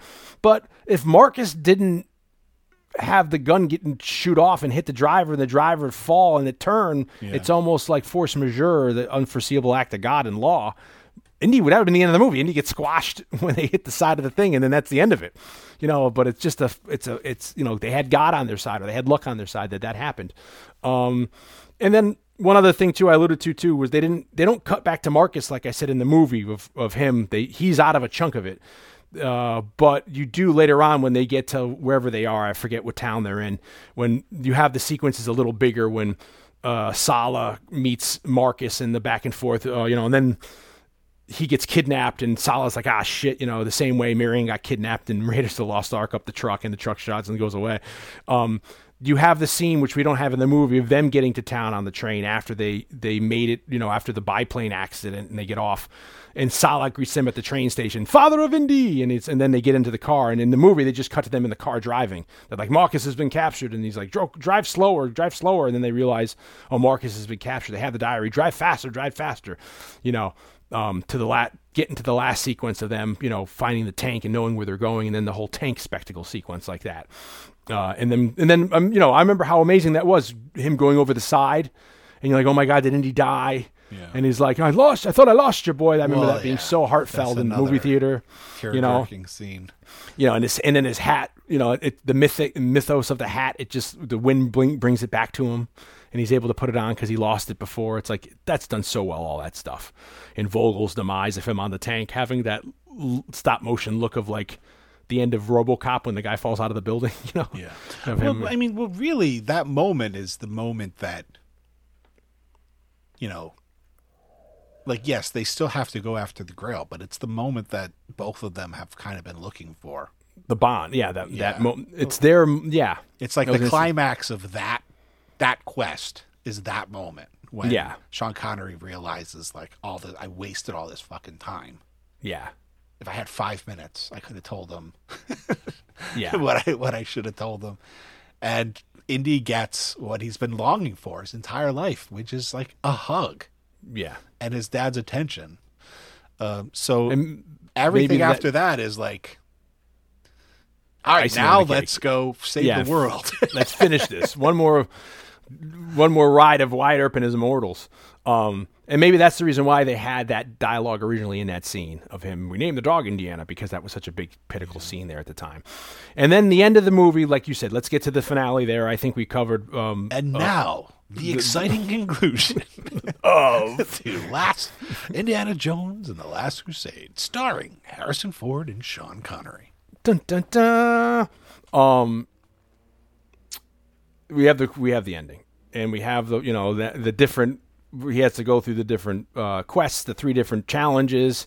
Uh, it is funny. I was on this viewing. I was watching. I was thinking, like, my God, he figures the first quest out. Kneel, penitent man, kneel before God. Kneel.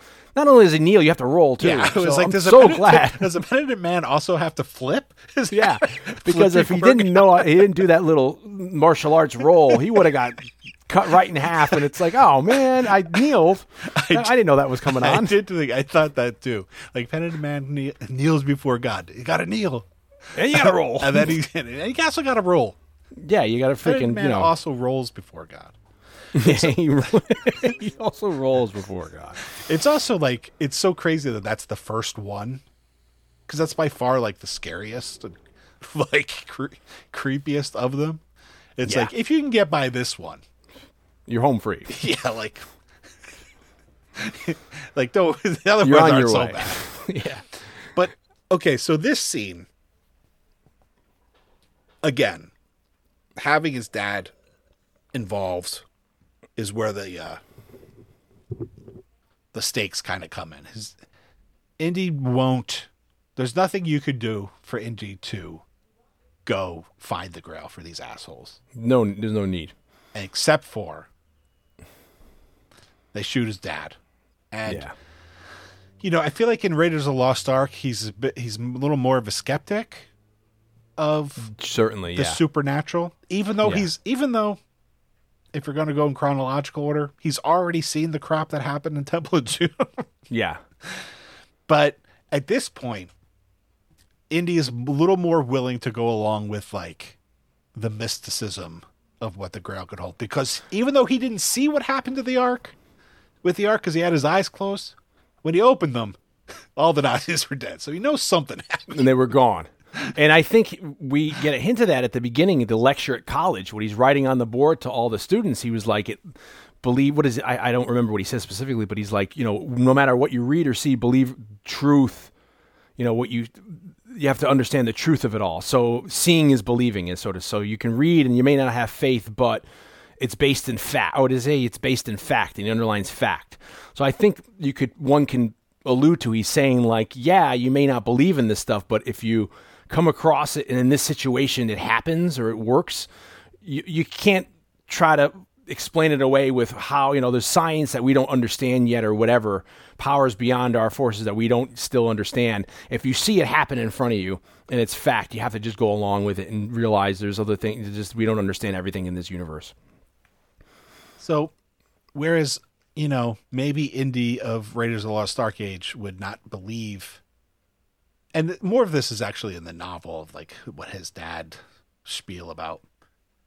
You know, I'm alive because I believed in the power of the Grail, yada yada yada. But barring all that stuff, you know, Indy realizes that maybe you know it's 1938 or whatever and, and modern medicine is not as good as it as it as it will become and they're in the middle of the desert. Like even though it's just a shot to the gut and as we know from reservoir dogs that hurts really bad but yeah. But- along with the kneecap. but uh, you, you you don't necessarily have to die from it.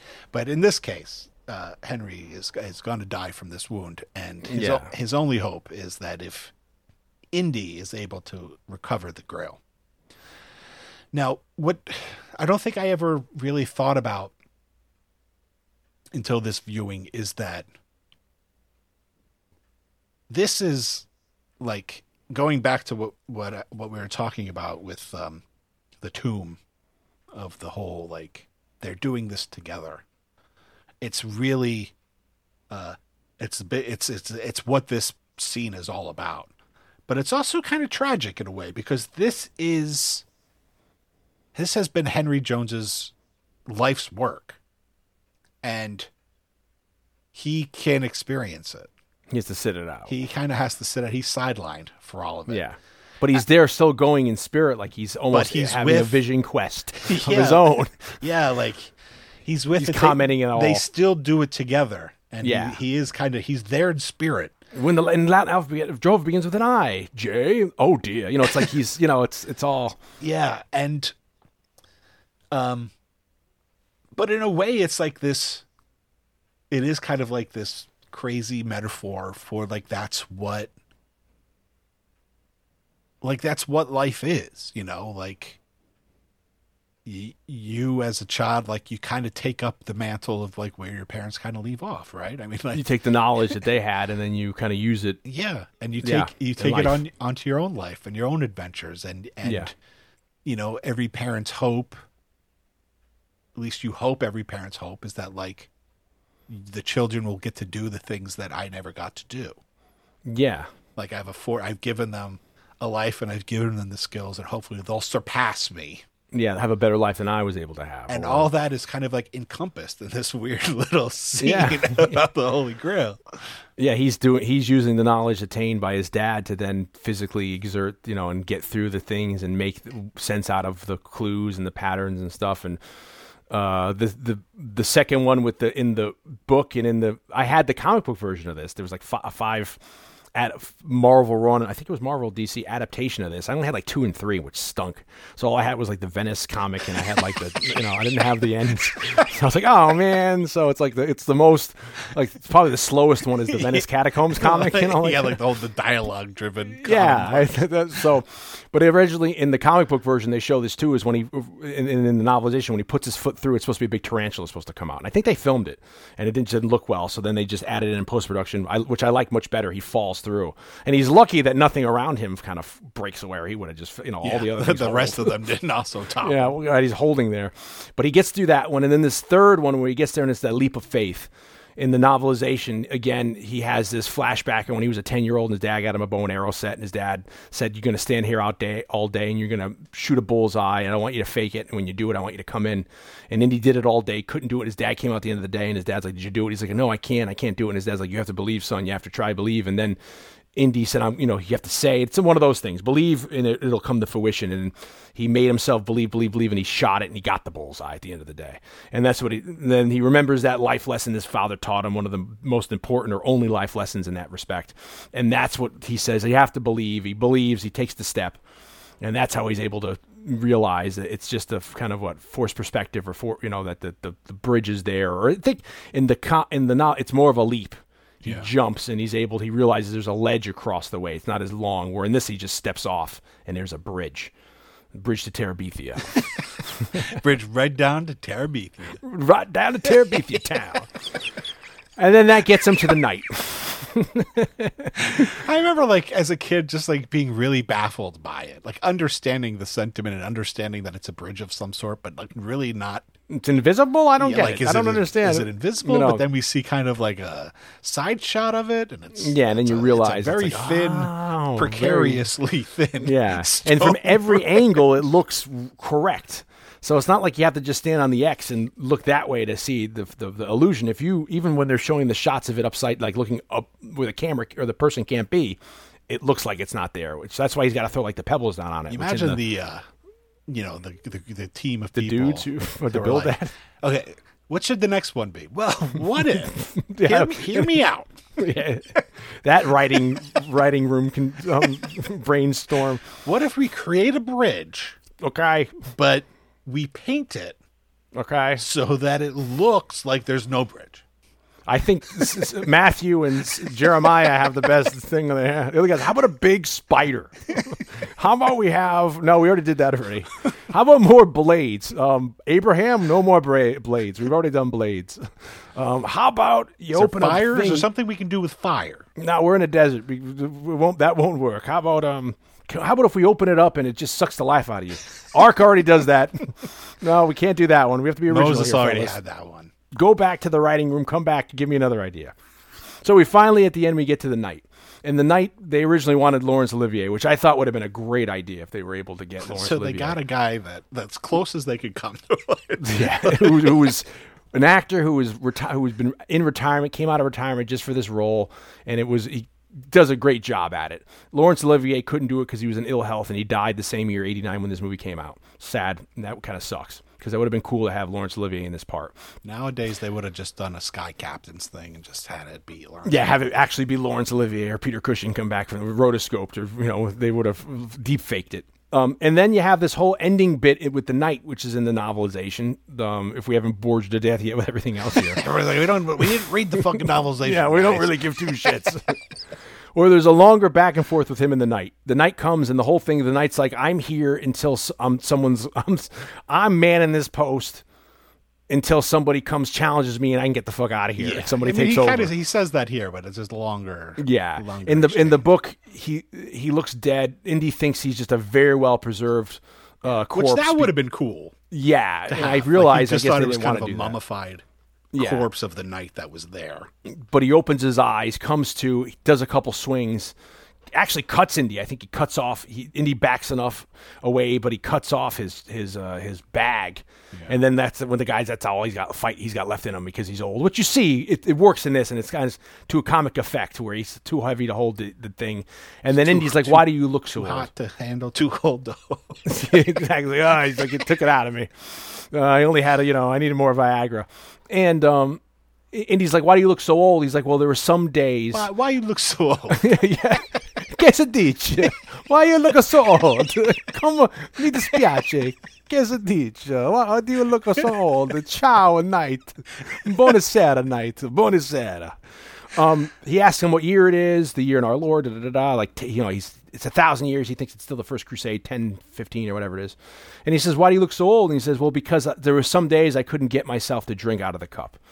So what we learn they flesh out in the novelization is you have to drink from the, the cup in the fountain every day to keep your youth, as well as, which I don't think I took away immediately, maybe because I'm an idiot as a kid, that I thought once you drink out of the cup, you have eternal life. And then I'm like, well, that means they're going to live forever. And his dad, I always thought at Yeah, I always movie thought that too until that they're going to live forever. until kind of like maybe the last time I watched it or this time where you realize like, oh no, it only works in this building for some reason. Yeah, it only works. what you have to, you have to. The knight makes clear you have to drink from the cup every day. A and B, you have to stay within the building because if you leave the building, as hinted with his two brother knights, they stay there for 150 years, which means I guess the three of them devised everything, maybe with helpers or whatever. Then once they left to go back to His give word of what happened. We gotta get out of here, man. Yeah, man, I can't. One of us I- has my- to stay. Though, I have no So Wi-Fi signal. They drew, draw straws to yeah, which Uber one has to Eats stay. ain't gonna deliver out here. You know, I can't. You know, no, the mail ain't coming even. They fed him some horse shit about like, no, you're the bravest one. Yeah, you're the you're the best. Clearly, you always you, wanted to you be the need best. to stay. You're Yeah, the so you're bravest of us. So the two other guys left out of the desert. Only one makes it back. Talks to the friar. Hence, we get that scene early in the movie where the friar wrote it down. Here's the book, and that guy Yada, ends up dying. Yada yada yada, and that's why they they died. But this knight's been drinking all this time. He's been waiting there a thousand years for this, and he's like, "Indy, you're here to replace me." And he's like, "Whoa, whoa, whoa, whoa! I'm not here to replace you. I'm just Stop here the to clock. yeah, I'm just here to help my dad. And, you know, and then he's like, well, then you got to figure out which cup it is. And that's when Elsa Donovan show up there. And then Elsa, like you said, she, she fakes him out, does a catfish, gives him the wrong cup. And that's a great sequence there that, you know, what's happening to me. And I think that I alluded to earlier in this podcast, did they use CGI there? I, th- I thought they said that to blend the three puppets they made together, they used some sort of computer early version. From what I took away from what I read, I might be wrong. They used like an earlier version, like the Michael Jackson black or white video. Yeah, maybe. I did Maybe hear like like, the- I didn't know it at the time until Instead of- researching this that, that it was it was some kind of like groundbreaking use Yeah. of CGI to make all that come together. So instead of using a um, what do you call that optical printer to have the three stages of the puppet they made, from you know uh, old to falling apart, what's happening to me, hair growing out to them turning into bones. They kind of like instead of dissolving the idea of like with the Wolfman, you know, where it's like Or just like straight up, you know, like of, of claymation or whatever. Stop- yeah they they kind of had three different puppets that they kind of seamlessly matched with some sort of computer AI or not AI, some sort of computer. fandangle. Yeah. and I always thought that was a great death, crazy as hell. You're like, oh my god, that's horrifying. It has that Spielberg look that you get from Poltergeist or from Raiders. That Yeah, it's also You know what I mean? It's also really interesting because it's like, you know, the, the the couple give you eternal life. He says, but you know, it'll take it away. But it like yeah. ages you. you know, like, Yeah, it that's takes how it it takes away. you away. quick. It just makes you die. It takes everything out of you. And then we have that classic line everyone loves. He chose poorly. It's great. You know what I mean? Yeah, perfect and then that's when- delivery. yeah, awesome. And then that's when he gets the cup. And then this is another thing you brought up about the. So Indy f- decides the cup and explain to the audience what happens when he takes the cup and he drinks out of it. And Elsa's there and she's hoping too that it's the right cup. And oh, so in the novelization, he. uh I know everybody's really engaged on our novelization discussion. I just find it so interesting. he drinks the he drinks from the the cup, and at first he f- he feels weird and what everything gets kind of blurry, and he's like, oh, yeah, and shit. he's like, oh fuck. He's like, oh shit, I drank the wrong from the rules of the right cup. yeah. But then he has a vision where the uh, the cup like sprouts wings and it becomes like his eagle spirit guide and like flies away or some shit. Yeah. And uh, it, so it brings it all back like full circle of like this scene that Dion described. Uh, that vision journey, it that is- spiritual vision quest. and then uh, she kind of she like snaps him out of it. She's like, "What? Are you all right?" He's like, yeah, He's, I'm fine." Oh yeah, yeah, I'm okay. But like Yeah. he was like feeling the power of the Grail like flow through him, and then it caused him to have this kind of like vision, this hallucin hallucination vision. And is it true? Did you notice that after he drank, uh, some astute viewers of the movie have noticed that his all his c- cuts and scars are gone? I've never. I didn't notice noticed it. that. Yeah, but I uh, someone I think you know all the, him getting beat up on the tank and everything up to that point. People say it's gone. I mean, he still has the torn up clothing and all that, Yeah. but um, you know his his um, cuts and bruises have been healed. And then he runs out to give his dad, and there's like a scene where he almost loses it when he's running across the bridge because he's going too fast. Feeds it to his dad. Dad comes back to life as we see in the movie. I always thought it was great them using the hydro- hydrogen hydrogen peroxide that dis- you know dissolves the wound. I think that's brilliant how they it just dissolves away. And then there's a little more lastly. Like it closes up with a bullet inside. yeah, exactly. Well, in the novelization, they explain it went right through, and that's the reason why he's gonna. There's a wound on the back, and he's gonna bleed out quicker because it, it was so powerful, close range. You know, he's. But in this you know, case, there's yeah, this one, it- it- yeah, it's gonna be fine. It shits it out the back or whatever. And then there's this. There's a little bit extra with the knight. The knight comes back out, and knight's like, "All right, who the fuck's gonna replace me?" I'm ready to go now. Yeah. And they're like, what do you mean? And they're like, he's like, you know, then he's looking at people. He looks at, you know, uh, Henry, and Henry's like, no, I'm an archaeologist. I'm a, I'm a scholar." I'm a scholar. I can't. Then he looks at Sallah. He's like, you. And Sallah's like, you know, yeah, I'm a strong man. I don't quite understand what you mean, though. Sallah's like almost going to take it out, take it up on him. Well, he's And- like this. He's like this solid, you know, good night. Like keeps calling him good night, Yeah. and Sallah's like, yeah, yeah, good night, sleep tight. Yeah, yeah, exactly. I don't get what you mean. He's like, no, not that way. It's not night that the other night. And while this conversation is happening, the only way I think they could have got out of this conversation without leaving somebody there, uh, Sophie's choice kind of a situation, is that that's when Elsa grabs the cup and starts to book, and then they have that whole four situation where you know Well, and that's where the that's where the knight says you can't, Can't go cross past the the seal. seal, instead Yeah. of like in the chamber of the. you got to stay here for it to for the for it to be uh, permanent and as as well as the cup can't leave. Cup she tries to do it and you have that whole situation. I always find that very gripping. Literally, no pun intended. We're like you know the crack is open, it falls, and she's there, and then he, and he's like, and he's. It, I find it so like the lion said so truthfully. He's like, "Honey, I can't hold you," you know, like Yeah, yeah, yeah, yeah. And then you see the glove, and it's like, oh my god! And then she she decides for the cup, lose, you know, because she's the one who pulls her hand away from him. He had both her hands Yeah, yeah. but she forces one away to try to get to the cup, and that's when she's he's losing the second gloved hand. He falls. He tries to do the same thing. Well, He's when like, she can reach falls, daddy. when she falls nowadays, it would be like a CGI her would hit like the side of the cliff. yeah, exactly. but as is, she just falls into the into like the the fog the- or whatever, yeah, and it totally feels like um, Lost Boys on when they're Yeah, hang- yeah, when they're they're, falling hanging out of the- when the they're bridge. hanging from the bridge. Yeah. Ah, Come on, Michael. ah. She lands in a different zone. She just comes out like in like the you know the Beetlejuice like that weird world with the things. She lands in that world or something. And then he falls and he's hanging there and he's like, I can reach it, daddy. And then he's like, Indiana, Indiana, let it go. And then it's like, oh, it's such a touching scene. Like you said, it's a little heavy handed. They come Well, up. it's just it's, what what doesn't ring true to me is like how instantly he becomes obsessed with the Grail. Yeah, I guess maybe it's to show how much the power of it is. you yeah, know? I guess. Yeah, I mean, You I know, guess you- that's probably you the hypnotized, but yeah, because up to this point, like he hasn't really given a shit about the Grail. Like, No. he- even with the, even with like the guy who's part of the Brotherhood, he's like, if you seek the Grail, like blah blah blah. And he's like, I don't. He, he basically says, I'm not looking for the Grail. I'm just trying to find my father. And that's like, how he gets the- yeah, He's like, here. okay, well, here's where he is. here's the address he's at. I just I Uber dro- dropped him off there. Lick- Licks the tip of the pencil, writes it down. Yeah, you have a pencil? Give me the menu. Give me that napkin. He writes it down. Here's the address. Just put a map in it, a Google map, and you can find. But barring the fact, aside from the fact that that's a, uh, if you go with, you take the leap of faith that, you know, Indy becomes instantly obsessed with the Grail and forgets everything that just happened with Elsa. And he says that's what just happened with Elsa too. That was the uh, he realizes that was Elsa's downfall. Was that Elsa that happened to Elsa, and he saw the futility and what happened to her, and he was mere inches away from f- having that same fate. Yeah. If he wasn't if he wasn't clicked out of it, because maybe it is just like looking. It's like opening the uh, suitcase in Pulp Fiction. You're so memorized by Yeah, it, yeah. mesmerized. But you know, uh, it's and in, beautiful. And in the is it? it's Sallah that has him, that catches him, right?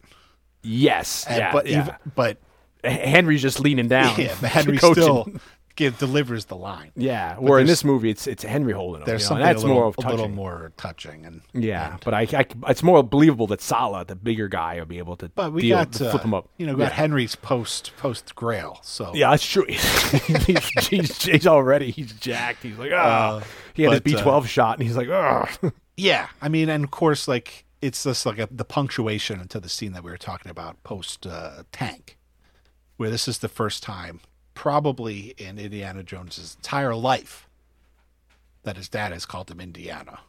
yes, um, let it go, and uh, then you know pulls him up, and what kind of works in this, which doesn't work in the novelization, is when after he pulls him up and they got to get the hell out of there, we see the knight and Henry sees the knight Yeah. Because he in the novelization, as we were just saying, there's this big scene where he's with the. He hangs out with the knight. You know, Yeah. they they shoot the shit.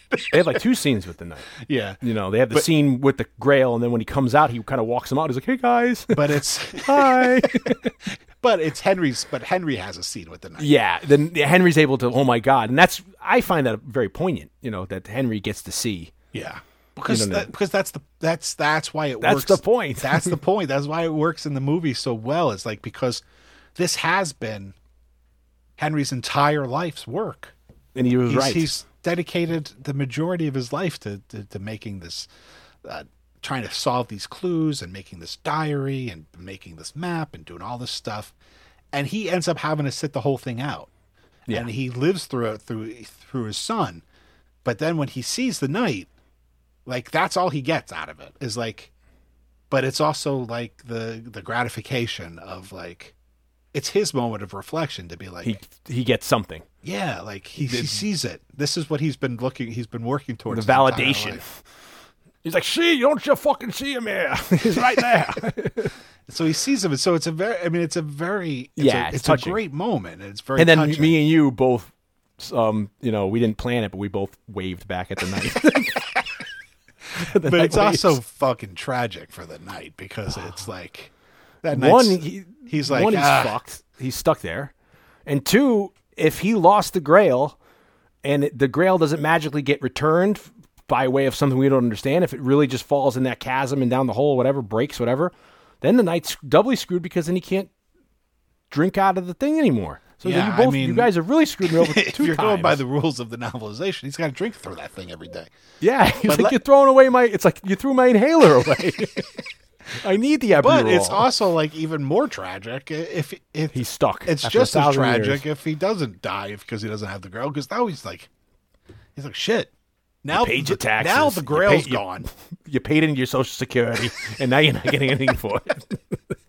The gra- I sat here for eight hundred years protecting More a thousand. and uh, and now that's it's not even here. I don't even need to stay Yeah, because it's gone. But Yeah, I can't get out now. Thanks a lot, guys. yeah. Thanks. You blocked the freaking door because of that bitch. I'm stuck in here, and then I lost my means of being able to stay alive. Because now my, uh, technically he could leave. yeah, like I'm done. Yeah, like the girl fell into the chasm. Yeah, I'm, I'm, my, my my job here is done. I'm not needed here anymore. yeah, uh, I don't have a signal on my phone I, either. I- wait up, guys. His wave is not by. Yeah. His wave's like, hey, wait up. hey, do you have room in the car for me? It's like the same guy who's by the in the water in the canal. He's like, "Hey, I'm here. Watch out! Don't forget about me." And then the last scene, I find it touching, and I think it works maybe a little better. That they have that they end on a lighthearted note where they have the the the final reveal, which is hilarious that I never saw coming. We named the dog Indiana, and that was hilarious. You were named after a dog, you know. And then you see the dog at the beginning of the movie when you know he runs in, River Phoenix runs and you see the dog you know, look up at him. That's Indiana, and and he's like, I had a lot of fun, fine memories with that dog, Dad. And then. You know Marcus Brody, and it ends like in that perfect note. Marcus Brody then runs away. Follow me, I know the way. And then he's like, "You got lost in his own museum, eh?" You know, we go call back to that earlier joke, Plus, and it works great. Little nod to the Rise of the Lost Ark episode where we discovered that Indiana Jones was named after George Lucas's dog, yes. dog, who was named Indiana. the Alaskan, whatever that kind of, I forget the breed is. And then you have that final shot, which we all thought was the end of this trilogy of them riding off into the sunset together perfectly. Then, you know, and then I think it's Indy trying to run after, trying to grab yeah. Marcus's horse. And then another great soundtrack, as we know, by John Williams. I love uh, when you see the Ark on the in the hieroglyphics in the catacombs. You have the little cue. You hear the cue from Raiders. "Na, na, na." You know, I can't Yeah, tell yeah. it. You know, so all, all is that? stuff. He's the Ark of the Covenant. Are you sure? Yeah. He's like, yeah, I'm pretty I sure. am pretty fucking sure. um, I guess to as we were in conclusion, um, I I think we should bring up the funny thing that you and I discovered is that we um, when you and I went to go say, hey, let's read the novelization, we both had uh, I got at one of those uh, free libraries, like you know, you put a book, leave a book, take a book um, that are around town. I found a compendium of all three uh, novelizations, the Borders exclusive of Raiders, Temple Doom, Last Crusade, and I was like, sweet, I'll have this just in case we ever do Raiders of the Lost Ark. I'll read this. And then when I looked at it, it's the Scholastic edition, and it's written by this lady called um, what's her name? I don't know what her name is. Uh, her name was on here, but anyway. And I was like, that doesn't sound like the guy who wrote the Temple of Doom that we read for Temple of Doom. And I went and checked my Temple of Doom novelization. And I was like, wait a minute, and it's two different books. And then I realized that this Scholastic edition, they they paid a lady to rewrite all three movies in 2008 to put them in a compendium to come out in connection with the uh, movie coming out, the Crystal Skull. And I don't know why they, I don't know, maybe we should have researched that a little better, but I don't know why they would have paid somebody to redo a scholastic version of a. And I, I didn't read this version. I went back and you and I bought the 89 novelization by uh, MacGregor and read that, which is MacGregor, which is truer to the to the original. But I'm sure if you read this, it's probably by the book. She probably just watched the movie and just wrote, you know what I mean? Every every beat from the movie's in that. She's just a very quick typist. Yeah, exactly. She's you know, so um, you know, almost like it's a it's a cheat sheet. You know, so I don't know. It's oh, writer Wilhelm, Ryder Windham is her name that wrote this. Uh, in 2008. So it's just interesting. So I mean, I guess if you had the time, it would be interesting to read this version, which I think is much shorter too because it's big font. But I found that so interesting that I'm so well, glad. Scholastic is more of it's it's more of like middle school, right? Yeah, high right? school. It's like for it's more it's for a younger audience. Typically, Scholastic, like the Scholastic Book Club. Yeah, and the um, remember like used to that. get So that. maybe the, that's the reason. Also, maybe different publishers owned the different oh, that's true. novelizations. Yeah. so they couldn't do like a just all three in one. Because wasn't Alan Dean Foster kind of in a fight with Star Wars because he wrote the first novelization and he was saying like you've used that, so you guys owe me checks. He I forget. There's some sort of thing with Alan Dean Foster where he wrote some stuff, and it was Star Wars or something. Alan and Dean he's Foster has a, which I have purchased but I haven't read yet, and I wish they would make a. I wish he would release a digital book of it because I, I'm just like, you know, I love the thought of a hardcover, but it's like just totally not practical to read a hardcover. yeah. Uh, but he has a he ha- he wrote an autobiography. Alan Oh Dean wow, that'd be awesome.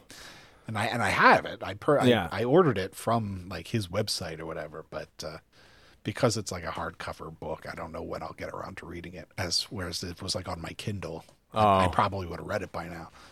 I, I, can handle. I like physical books and stuff. It's fun. I don't And mind a he's so- paperback because but hardcover, paperback, like, this is paper, crazy. 'cause paperback you You can kind of like bend the put it in your pocket. yeah, and, but also when you read it, like you can Dog ear it. You can kind of bend the covers a little more Yeah. flexible, so you can hold it. Here, it's Hardcover, like you gotta be careful. Hardcover, you really have to Yeah. hold it.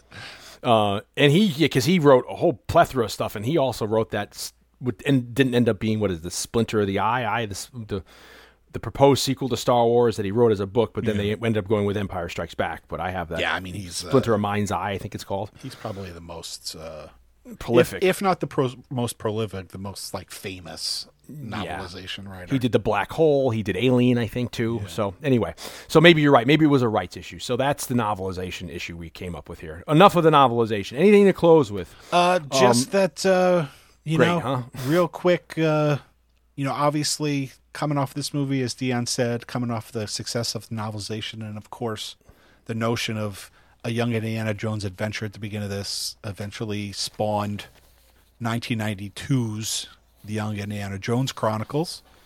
As Dion pointed out, River Phoenix didn't want to come back. Um, Lucas had this uh, vision of creating a series that was educational, teach younger audience about world history.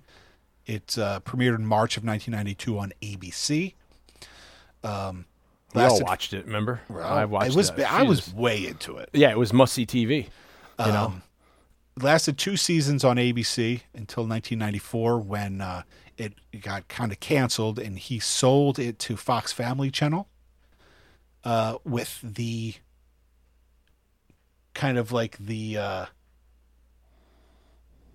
part of the deal was that you'll air the ones that didn't air because that not all of them had aired and they would produce four I think they produced four made for TV movies based on that. And uh, of course, then in 1996, this is the beginning of Lucas's going back and tinkering with previous things.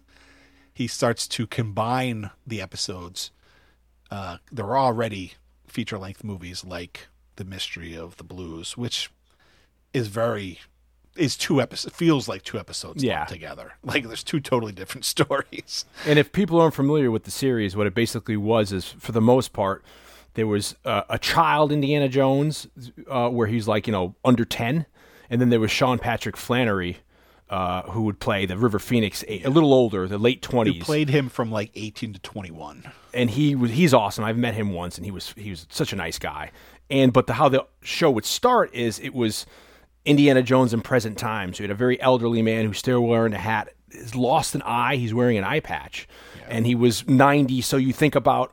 I remember one episode he starts he's in the emergency room for something, and he's then it's always he regales somebody with a story, and then it's like and it goes back, and then that's your episode of, of him remembering that you know, and so he's like, you know, that's why I said it was brilliant to have him. It, that set into me when I was watching the show. If you have him born in 1900, in 1992, he's 92. That's compl- completely conceivable. He's an elderly man regaling someone about a story, and then you cut to the story. So that's how the that's how the format of the show usually was. Looking that's, back and I'm on saying it this. now, if you watch those, which you can see on YouTube, the uh, Yeah. like the compilations of the old Indy wraparounds, he's a little bumbling. Like it's kind of a sad way to remember it. Oh, really? I don't remember that. But I said all that for you because you're saying now about the tinkering, right? yeah, There's- yeah. It was yeah. a good. It was a good time to kind of step in and, and make that clear because what uh, he Lucas starts tinkering in 1996 and he combines all the episodes to make 23 feature length movies. So he turns into like Marcus Brody. You're saying? He's like,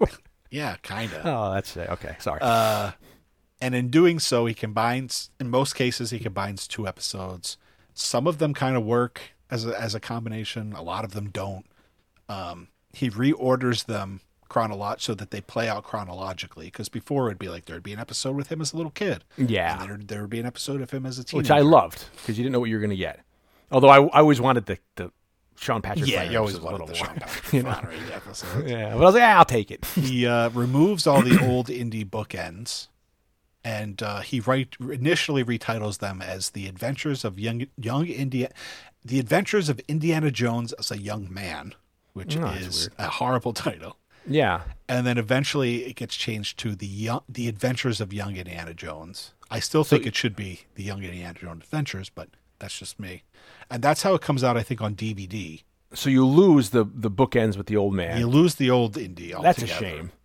And um, as we said, that the the guy who did the novelization wrote the, which I want to go now seek out the books that led up to the idea of doing this. yeah there's a lot of cool no. books Yeah, that evidently are canon, you know, that uh, explain some stuff. And I don't, I wonder if there's any enthusiasts or if there's de- in the Indy's wiki page, if we ever know why he lost his eye. Maybe they tell you that in the, sh- well, they couldn't tell you that in the show because it would have happened. Maybe it happens in the in the new I, movie I coming kind of out. was like, when You know, I saw that'd be they were making another one, I was like, they shouldn't have him have one eye. yeah, lose his Or eye. maybe he in, loses his eye in, in the movie. That that's the stakes of it. He loses his eye, and I, that makes sense. But that's a shame that you lose because I liked.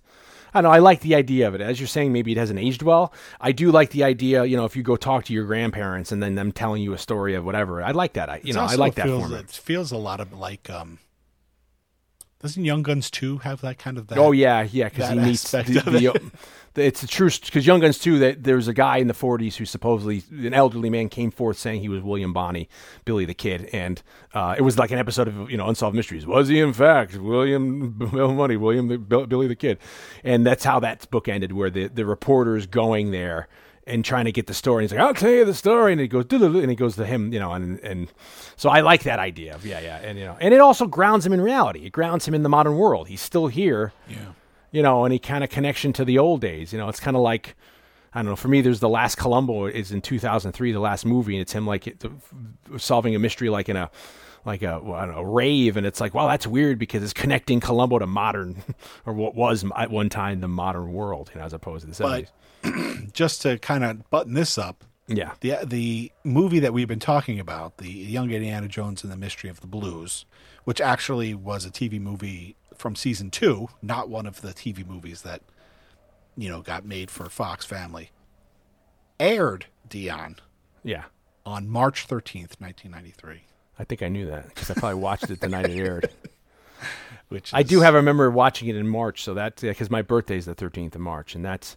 And I remember that being a huge event. You know, you'd see like, look who's in this, and it's him like with the saxophone in the rocking chair, and you're like, holy shit, Indiana Jones is back. And then you know he's only in like six minutes of the movie because it's just the again the wraparounds, which is perfectly fine for me. Yeah, when they released it on DVD, they also released every episode had a series of short documentaries about the real historical figures that are featured in the episode, That's awesome.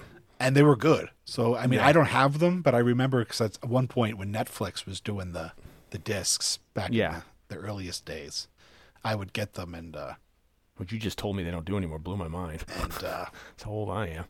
So the so but then now your fear is that they're didn't you say that Disney Plus may have them because it's a I've Disney heard property? that because of the movie coming out, the new movie coming out, that if they if they're not already on there, that Disney Plus is going to put them on Disney Plus. But I wonder if they're going to do the Adventures of Young Indiana Jones, the movies, or if they're going to break it back up into the Chronicles. But, Yeah. uh, and if it'll look just SD. Yeah, well, only time well, let's tell. hope that because I Yeah. imagine they shot all that on film. So Yeah, let's hope that they cleaned all that up. I mean, that was one of the reasons why that show didn't last was because it cost so goddamn much to make. Yeah, like and they had to they, go- they're look all all over the world to film these things, Yeah, and they're having all the research if they're having the, these real thoughtful and the scripts. production values were really good for back Yeah. then. Right, that's like you know around the days of Brisco County Jr., all that era of uh, Father Dowling mysteries, all the uh, MacGyver, Quantum Leap. Anyway, um, yeah, I really thoroughly enjoyed that series. That was really geared towards me growing up as well. Uh, I found that awesome. Um, so yeah, I think this was great. I mean, I it- to me it really held up. It was awesome. Uh, I think it's a great third, in my opinion, third act. Um, you know, and uh, I, I would have loved, you know, in a, in another world, I would have loved to seen a whole series, twenty movies. I would have loved to keep seeing Indiana Jones doing stuff, and with his dad. And evidently, they said too in the other movie they wanted to, of course, what's his face, um, um, Elliott, Den, Den, what's his name, Del Delham, um, Oh uh, yeah, um, Den, Denham, oh, I Den, Denholm Elliott. Denholm. That's such a great name. Denholm Elliott. He died of uh, HIV in the early 90s, so he couldn't be in the, the 2008 movie. Um, so they have a statue to him to pay honor to him, which is awesome, I think. But then they wanted to have Sean Connery reprise his role in a scene, and he declined because he said he's retired, which kind of sucks because that would have been cool to have Indy uh, have him in a scene. Henry come back. Now, in the deep recesses of my memory, I recall did uh, we have Denholm Elliott Yes, on an he's episode? in he's in Tales from the Dark Side. uh, he's in either Tales from the Crypt of Mover or he's in the Vault of Horror. He's in one of those two double features that the, the movie, and he's awesome. We talk about him in that. I forget which one he. I forget which one it is. He's in. He's either in Tales from the Tales from the Crypt, the movie, or the Vault of Horror movie. But it's he's awesome our, in it. From our Yeah. October of anthology movies. Yeah, series. uh, yeah, exactly. That year we did anthology series movies. We did a double feature because we covered both of them in one episode. And we discovered that was a bad idea because it was like doing 20 movies in one month. Yeah, wow, it was tough. And I read the novelization for those two because those were really good. I think I read the. I think I had um, Tales from the Crypt, but I didn't have Vault of Horror. I, yeah, the Vault of that was good. Anyway, yeah, so yeah, he's been on. Denholm's been on before. He's a great actor as well. Uh, great stuff, and, uh, and and even Donovan, who the guy who played Donovan, he was in Empire Strikes Back. He's the landing party in the at and the Imperial Walker sequence. A lot of great people all over this movie, which we kind of skipped over. The cherry pick, you know, all the people. We, Max Roach is, that we said was uh, Ma- Max Roach is a Pat Roach, maybe not Max Roach. Max Roach is a drummer. Pat Roach. Uh, and uh, we're sorry if we didn't mention anything people liked. I think we cover, kind of covered everybody, right? Everything as much as we could. Three hours more along. than more than most people probably wanted us to. yeah, exactly. You know, so well, we'll get ready for some complaints then. Sorry, people, we talk a lot. But well, you know, uh, to wrap it up, I thought this was great, awesome. Um, I'm so glad we covered this. It was fun, and uh, it's fun because we had just done The Fugitive, so it's a little double feature. And if people haven't figured it out, we're kind of doing this to celebrate the new movie coming out, Dial of Destiny, at the end of the month of June of 2023. So that was another reason why we were doing this. You know, to to do to cover to finish our Indianas. Well, maybe we'll do down the line, Crystal Skull. I don't know. Who knows? you know, or we'll do the entire run of Young Indiana Jones. But one by one. Yeah, one, one uh, those are the supplement sidecasts. So, um, all right. Uh, anything else you got for for this? you done? I don't think up. so, man. It's Yeah. yeah, it's yeah. The sun's gonna be coming up soon. Yeah, yeah. Um, uh, yes. So let's see. Uh, as always, check us out. Uh, you know, we have all of our places. You know where to find us. We're on Twitter. We're on Facebook. We're on Instagram. You can find Blake. You can find me. Yeah. You want to support us? Maybe buy our books, our products. Buy them in bulk, as John Pizzarelli says. Yeah. Buy in bulk. Buy in Uh, bulk. you can Score find both death. of our books. Yep. Go. Uh, Score to Death conversations with some of horror's greatest composers, and Score to Death 2 more conversations with some of horror's greatest composers available on Amazon, from other book retailers, or from me. Signed from at scoretodeath.com. You can listen to Score to Death Radio and the Cinematic Sound Radio Network. And uh, you can listen to some of the back episodes of Score to Death, the podcast. Um, I still have one episode I have yet to edit and put up. Maybe I'll get that up soon. And uh, we're in the process of making Score to Death, the Dark Art of Scary Movie Music documentary about uh, the art of horror movie scores. And of course, uh, the rec- the the companion record, which is also in the works. So everything's scored to death. You can follow me on social media at score to death and uh, at scoretodeath.com. How's the doc going? Slow, but uh, I will be traveling to LA. I'll be staying there for four weeks Oof. towards the end of the summer to try to knock out as many interviews as I can. Blake trusts no one. But uh, finishing buttoning up the record. Um, nice. There's a lot of because I've never done it before. There's a lot of little things that need to be done that uh, I didn't know about. So um, we're behind schedule on that, but by not not by a ton. Uh, so we're finishing that up, and then that's going to go off to the uh, vinyl pressers, and then uh, shortly after that, the CD will go off to that that manufacturer. But uh, Nice. Yeah, movie's been a little bit slow as I concentrate on that. And since most everybody I need to interview is in LA, it's been like trying to figure out when to go. So I finalized that. So I'll be in LA for a lot of the summer. Sweet, sweet. The hottest part. Yeah, hottest time. Hottest It's gonna time to look be- like that. Yeah, the falling down or that movie One Eight Seven, where it's just blue or red. Um, then you can find me, uh, my two books, Blood in the Streets and Morris P.I., uh, The Men from Ice House Four, on Amazon or other book retailers in paperback. Uh, ebook or audiobook and uh, i act on the side. I've got some stuff. If you just come follow my pages you could see what i've done on my free time and stuff like that and um you know keep checking us up for updates uh, i'm writing another one now and uh, you know that's a good way to support us and check us out and follow saturday night movie sleepovers where you get your podcast where you found it here you can go find the back catalog if you like what you listen to uh, and interact with us on our social medias um, or on the saturday night movie sleepovers page and we'll be back soon, right? We're going to be back at the end of the summer, we think, or before then. We're gonna, we're gonna at, the, very least hope to get a, an anniversary uh, Yeah. episode in, in, in September. But if we don't, if you don't hear from before then, we'll see. Yeah, well, maybe we'll be there before that. We don't know. We haven't decided yet. But as always, thanks for listening. If uh, what is it, the Lord willing and the creeks don't rise. We'll see you next time. Later.